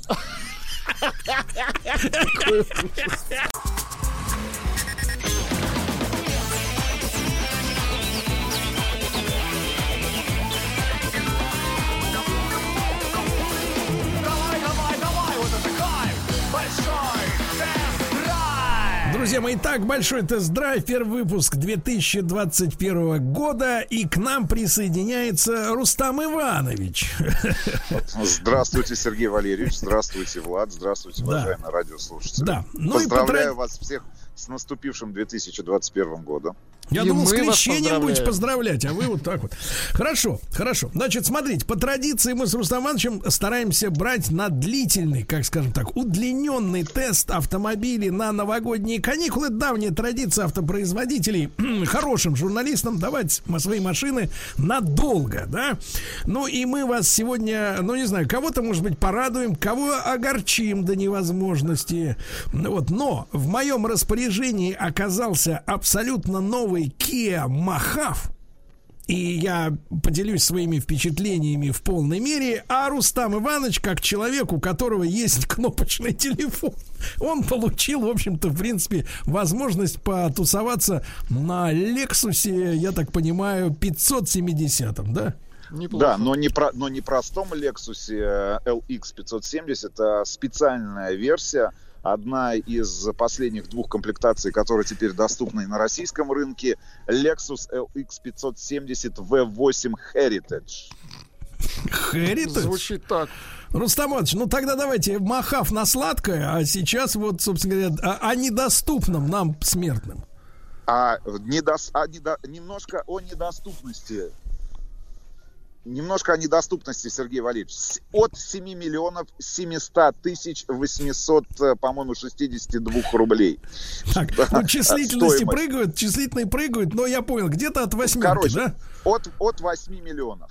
От 8 миллионов, в общем, если вы рассчитываете стать владельцем э, этого прекрасного классического а, внедорожника, а, которому на самом деле у нас с тобой всегда было гигантское количество вопросов. Вообще в целом к существованию а, этого премиального люксового бренда в линейке автомобилей компании Toyota, который был в свое время создан исключительно для североамериканского рынка, об этом мы с тобой тоже очень много говорили. Слушай, но вот дли- в чем а, все прелести и все плюсы от длительного тест-драйва, что ты успеваешь срастись, прикипеть к автомобилю, а, значит, и понять а, те плюсы, за которые а, а, автовладельцы приходят в автосалоны и выкладывают кэш в размере 8 миллионов рублей. Мне- Но есть третий кажется, плюс, Русанович. Третий Да. плюс, э, твой счет остается незыблемым, за исключением траты на бензин. Слушайте, и я, наконец, для себя а, нашел вот это самое объяснение, которое делает на протяжении последних лет 20, наверное, да, автомобили Lexus LX 50, 570 и, соответственно, его младшего брата его младшего брата автомобиль Toyota Land Cruiser 200 одними из самых популярных э, внедорожников в нашей стране. Таким классическим мужским автомобилем, ну вот э, наряду там с геликом, да, там, я не знаю. Ну, наряду, давайте там, назовем с- свои вещи именами-то. Э, Автомобиль, человек, который решает вопросы. Но я понимаю, почему люди выбирают этот автомобиль. Вот когда ты находишься за рулем этого автомобиля больше двух недель, ты понимаешь, э, ну, э, во-первых, плюсы и минусы этого автомобиля. Я могу сказать точно, минусов в этом автомобиле гораздо меньше, чем плюсов, а плюсы, они перевешивают эти минусы. И самое, самое главное, ну, понятное дело, классический атмосферный этот мотор а, 5.7, а, V8, а, восьмиступенчатая коробка передач, постоянный полный привод, а, гидропневмоподвеска, адаптивная причем, которая работает постоянно и анализируется дорожное покрытие. Но вот давайте про два, наверное, самых больших плюса. Причем э, последняя неделя вы- выдалась очень снежной, а, такой по-настоящему зимней в московском регионе. И я в день проезжал порядка там 300-400 километров э, за рулем Lexus. э, Lexus, ку- курьером, что ли, 570. подрабатывали Ну, подрабатывал, да, подрабатывал курьером между Москвой и Тверской областью. Слушайте, первый плюс. Первый плюс этого автомобиля это, конечно же, фантастическая по своему комфорту подвеска. И я могу сравнить ее с подвеской а, значит, 600-го классического там Мерседеса S-класса а, по тому уровню комфорта, который эта подвеска, значит, э, гарантирует и владельцу, и пассажирам, которые находятся, а, значит, внутри этого автомобиля, это однозначно номер один. Я тебе на полном серьезе это говорю. Никакой Range Rover, значит, э, ни э, там, ну кто еще, никакой BMW, никакой Mercedes не может сравниться по комфорту этой подвески, потому как плавно идет автомобиль по дороге, по бездорожью. То есть Значит, ощущение, бы- что тебя несут, да? нет, тебя и, и это вот работа, как и это главное отличие от Toyota Land Cruiser 200, да, наличие как раз вот этой адаптивной подвески. Это это гигантский просто плюс. Промолчу про шумоизоляцию, вы полностью отрезаны от внешнего мира. И второй гигантский плюс. Значит, я не могу, я, я подбирал эти слова, которые бы, ну, значит, смогли бы охарактеризовать этот плюс, ну, правильно сформулировать э, мои эмоции, значит, от этого гигантского плюса, но а, вот в, пр- в прошлый раз э, у меня эти, эти слова, я правильно их подобрал в отношении QX7, о, значит, Q7 от э, Audi, да, и вообще от полного привода Audi, All Road, соответственно, Quattro, значит, э, к, э, значит, к шестой серии, да, у нас, соответственно, те же самые эмоции были, к тому, как тачка стоит именно на зимней дороге. Вот я говорил очень много о комфорте в целом, да, когда вы находитесь за рулем, а теперь о комфорте за рулем на зимней, заснеженной дороге, в метель, значит, э, в, в те моменты, когда дороги не расчищены еще. Слушай, ну я тебе так могу сказать, это, э, это, ну, вот этот постоянный полный привод и та уверенность, которую ты получаешь, находясь за рулем этого автомобиля, когда не, в, ну, знаешь, не было ни одной секунды, когда я бы засомневался в том, что э, ну, возникнет какая-то там нештатная ситуация, или автомобиль себя поведет по-другому, или мне придется там экстренно Давайте, тормозить. давайте скажем по-другому. То есть рука сама потянулась к пакету с кэшем. А, вопрос в том, что нет, конечно, к большому сожалению, этого пакета с кэшем, но вот это, а, вот позавчера был, ну, просто чудовищный снегопад в Москве. Я Да. выезжал там в час ночи, не было никаких, э, не было никакой техники, а, и даже на высоких скоростях, на скоростной трассе, ты чувствуешь абсолютную уверенность а, за рулем этого автомобиля. И я понимаю, потому что, а, Lexus, во-первых, в отличие от той же Toyota Land Cruiser 200, да, имеет гораздо более высокую остаточную стоимость. Он действительно крутой с точки зрения управляемости. Это действительно внедорожник равный. Понятно, что на Lexus вы не поедете на рыбалку, на охоту, значит, э, или куда-то в горы. Но в целом вот тот уровень комфорта и безопасности, который гарантирует этот автомобиль, архаичный. Ну, потому что по- по-хорошему он вот этой платформе уже там, ну, почти 20 лет. Архаичный с точки Не, зрения не мультимедиа. архаично, надо говорить, Рустам, а аналоговый. Аналоговый, ну, классический. Ребята, это, это вот я проникся. Я помню э, обновление э, вот LX 570, да, а я помню, как люди обращали внимание, эти песочные часы, этот супер э, вызывающий вид этого автомобиля. И у меня всегда были вопросы. Блин, ну, парни, ну, это же, ну, вот как-то вот все из прошлого. Нет, ребята, это из настоящего, это вот то настоящее, которое нас отделяет от Ну, этого то есть цифрового настоящий безумия, херитаж, от этой да? цифровой, да, от этой цифровой диктатуры, от этого виртуального мира. Если вы хотите остаться человеком по-настоящему, вот просто То давайте себя восемь. человеком, ваш- А? У кого нет, Вот. давайте так, у кого нет 8, те в цифру. Едь! Прекрасно. Ну Слушайте, а а, немножко о минусах. Вот, во-первых, конечно, вы говорите по 400 километров в день. Я уже э, открыл калькулятор на смартфоне. А, Скажите, сколько вы сколько расход, да, расход? Нет. А, и третий, три- ну это я не могу сказать плюс или минус, но когда а, вчера, значит, на одной из автозаправочных станций, а, значит, Вы, мне с- вам сказали, сказали, что вы уже третий раз сегодня заезжаете. Нет, мне сказали, что а, мне заправили полный бак, и это 120 литров. Да, честно говоря. А я какого? весь- а, 95-го, Сергей Валерьевич, 95-го. Да, Зря. Да, да, зря. Два- у меня сейчас на приборной доске, я как раз в этот момент, в эти секунды нахожусь за рулем Лексуса, а, 23. Но это вы еще накатиком ездить научились, да? Да, да, да, это еще с учетом загородного цикла. Погодите, погодите, 95-й, давайте, по 50 рублей. Вы же на дорогих заправках заправляете, да? Там, где это самое. Ну, давайте, посчитайте 50 120 литров. рублей 6 тысяч Умно. рублей заправка. умножить на 20 литров. Значит, на 100 километров пути 1000 рублей. В день по 4000. Это откуда деньги? Это, это, Это откуда деньги? Мне ощущение, новогодний что вы эти деньги... Мне кажется, что эти деньги вы на прокат взяли. Ну вот где-то. Значит, Слушайте, ну но давайте немножко... Я понимаю, ваши эмоции, они дороги вам.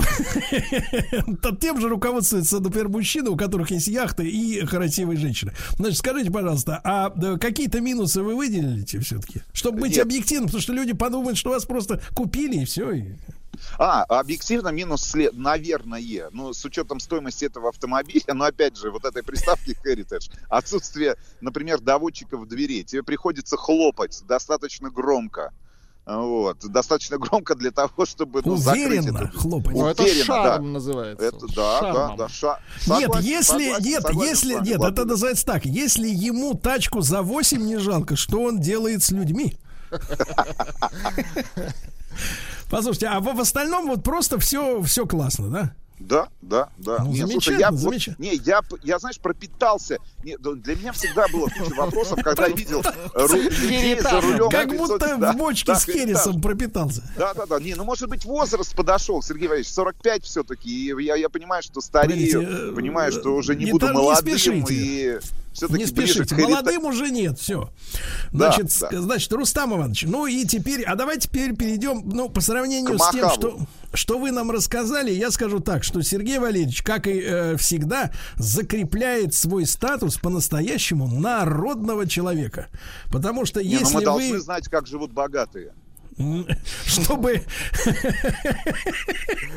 чтобы, э, давайте не будем отвечать на вопрос, зачем нам это надо знать, э, потому что мысли нехорошие. Но тем не менее, значит, смотрите, ребята, а я действительно почувствую себя народным, хотя когда мне машину наши ребята передавали. Они сказали, что это, в принципе, не дешевое удовольствие, а тем более для Kia. Рустам Иванович, который, кстати, попробовал несколько километров на новом Махаве от компании Kia проехать до места передачи, вот, он сказал, что машина под 4 миллиона, но это не совсем правда, потому что на самом деле топовая комплектация 3760 все-таки 3760 и 4, а, ну я понимаю, для богатых, чью жизнь вы две недели юзали, а это не, это не, не, существенно разница, но для нормального человека 240 косарей, это, в принципе, это, дв- это 240 э, э, да, тысяч километров пробега.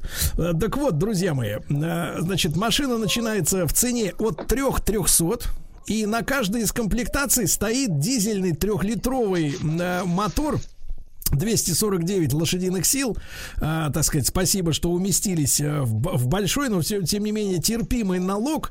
И вы знаете, друзья мои, я вам скажу следующее, что вот этот трехлитровый двигатель дизельный от компании Kia а, с автоматом, который стоит в новом Махав, ну это просто один, одна из лучших тяговых установок сегодня на рынке. Это блистательный двигатель. Просто блистательный двигатель для, э, в том числе, для, кстати, для спортивной, э, для спортивной езды. А, Просто браво. Если Рустам Иванович накатом э, у него было 20 литров, то этот дизельный мотор при серьезных нагрузках в снежную погоду, зимний режим, да, ну, в принципе, показывает максимально 9,5. Круто. Для трехлитрового дизеля, да, при такой машине рамной, опять же, я подчеркну, потому что это тяжелый рамный э, внедорожник, полноразмерный, по размерам, ну, наверное, вряд ли он сильно меньше, а может быть даже и не меньше, чем Lexus, на котором ты ездил, да? И вот все ощущения от этого автомобиля, минусы и плюсы сразу после нашей короткой рекламы. Я еще раз э, хочу сказать, что Рустам Иванович э, пробовал быть богатым, у него не получилось, а я был с Kia Mahav.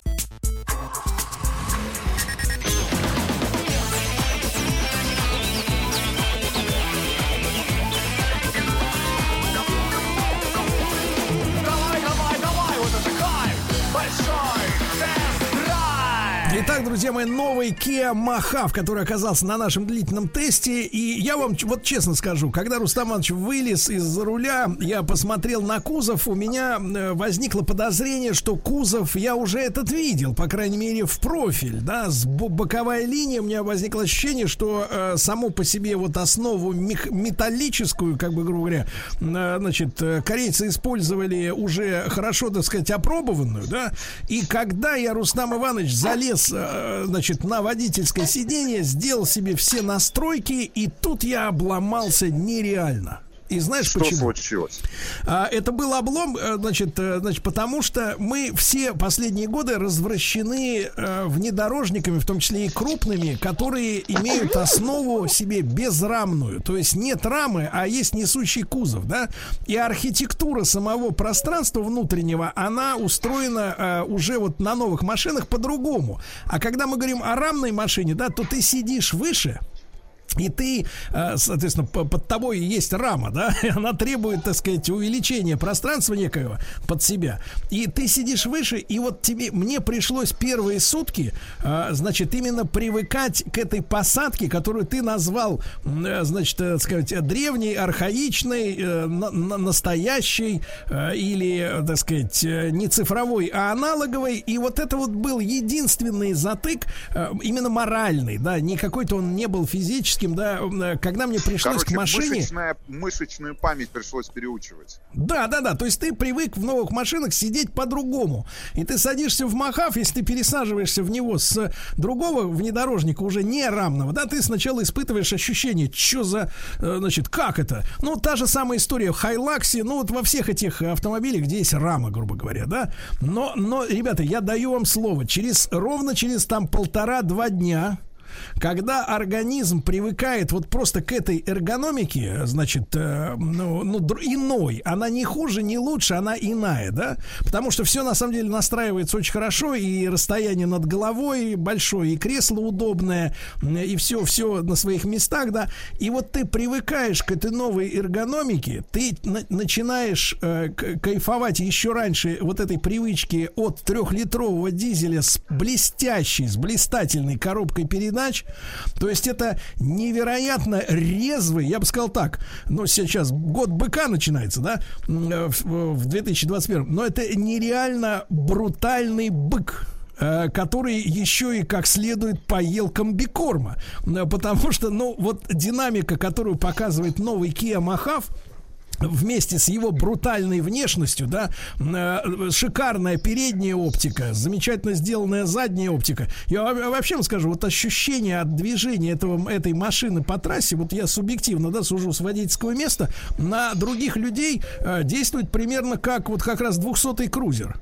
То есть это вот огромная машина, да, с диодными фарами оригинальной, так сказать, конструкции, да, М, при этом ты сидишь очень высоко, да, очень комфортная подвеска, несмотря на то, что там нет э, вот этих всех ухищрений, о которых ты сказал, все-таки здесь более аналоговая машина, да, бо- еще более честная. Я скажу так, что вот а, а, у нас выстраивается некая конфигурация брутальных автомобилей на рынке, и Kia Mahav вот в этом новом поколении э, вошел в эту структуру, да, то есть есть отечественный УАЗ Патриот, условно говоря, да, Есть, у нас, Гелик. понятно, есть Гелендваген за сколько? За 15 миллионов рублей, да?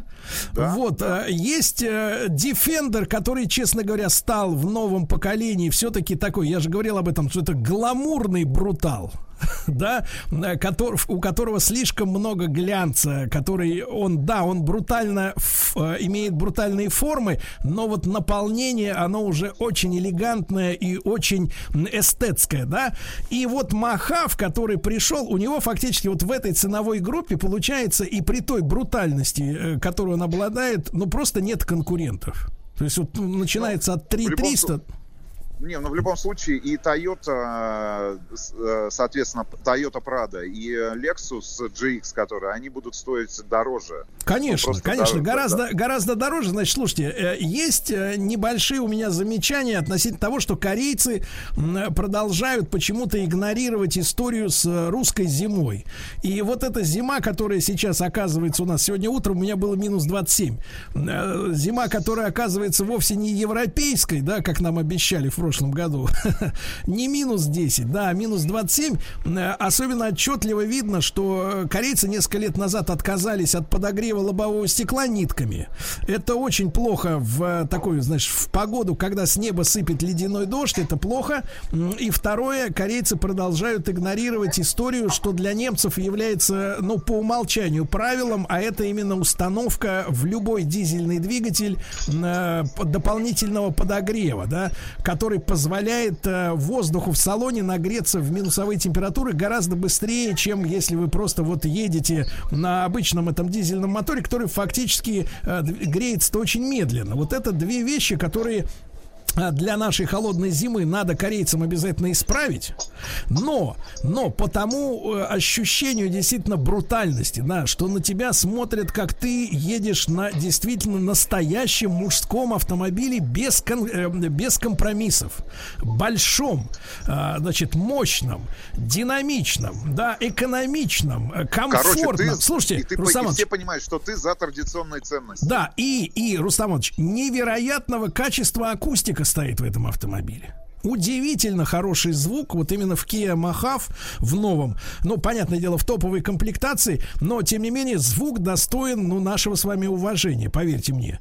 То есть шикарная, шикарная подзвучка, э, значит, шикарная эргономика, и я, честно говоря, э, могу только порадоваться за наших корейских друзей, да, э, что они действительно с- э, создали машину крутую, но оставшуюся, да, а, брутальным вот таким абсолютно гетеросексуальным мужиком, да, который вот просто вот, в принципе, вот, э, а, вот, вот он есть на дороге, и на нем стоит корейская земля или русская.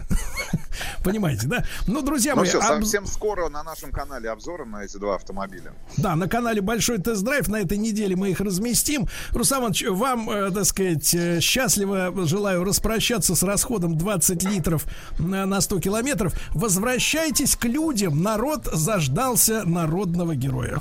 Вот. Спасибо, ребят. До завтра. Всем пока. Еще больше подкастов на радиомаяк.ру.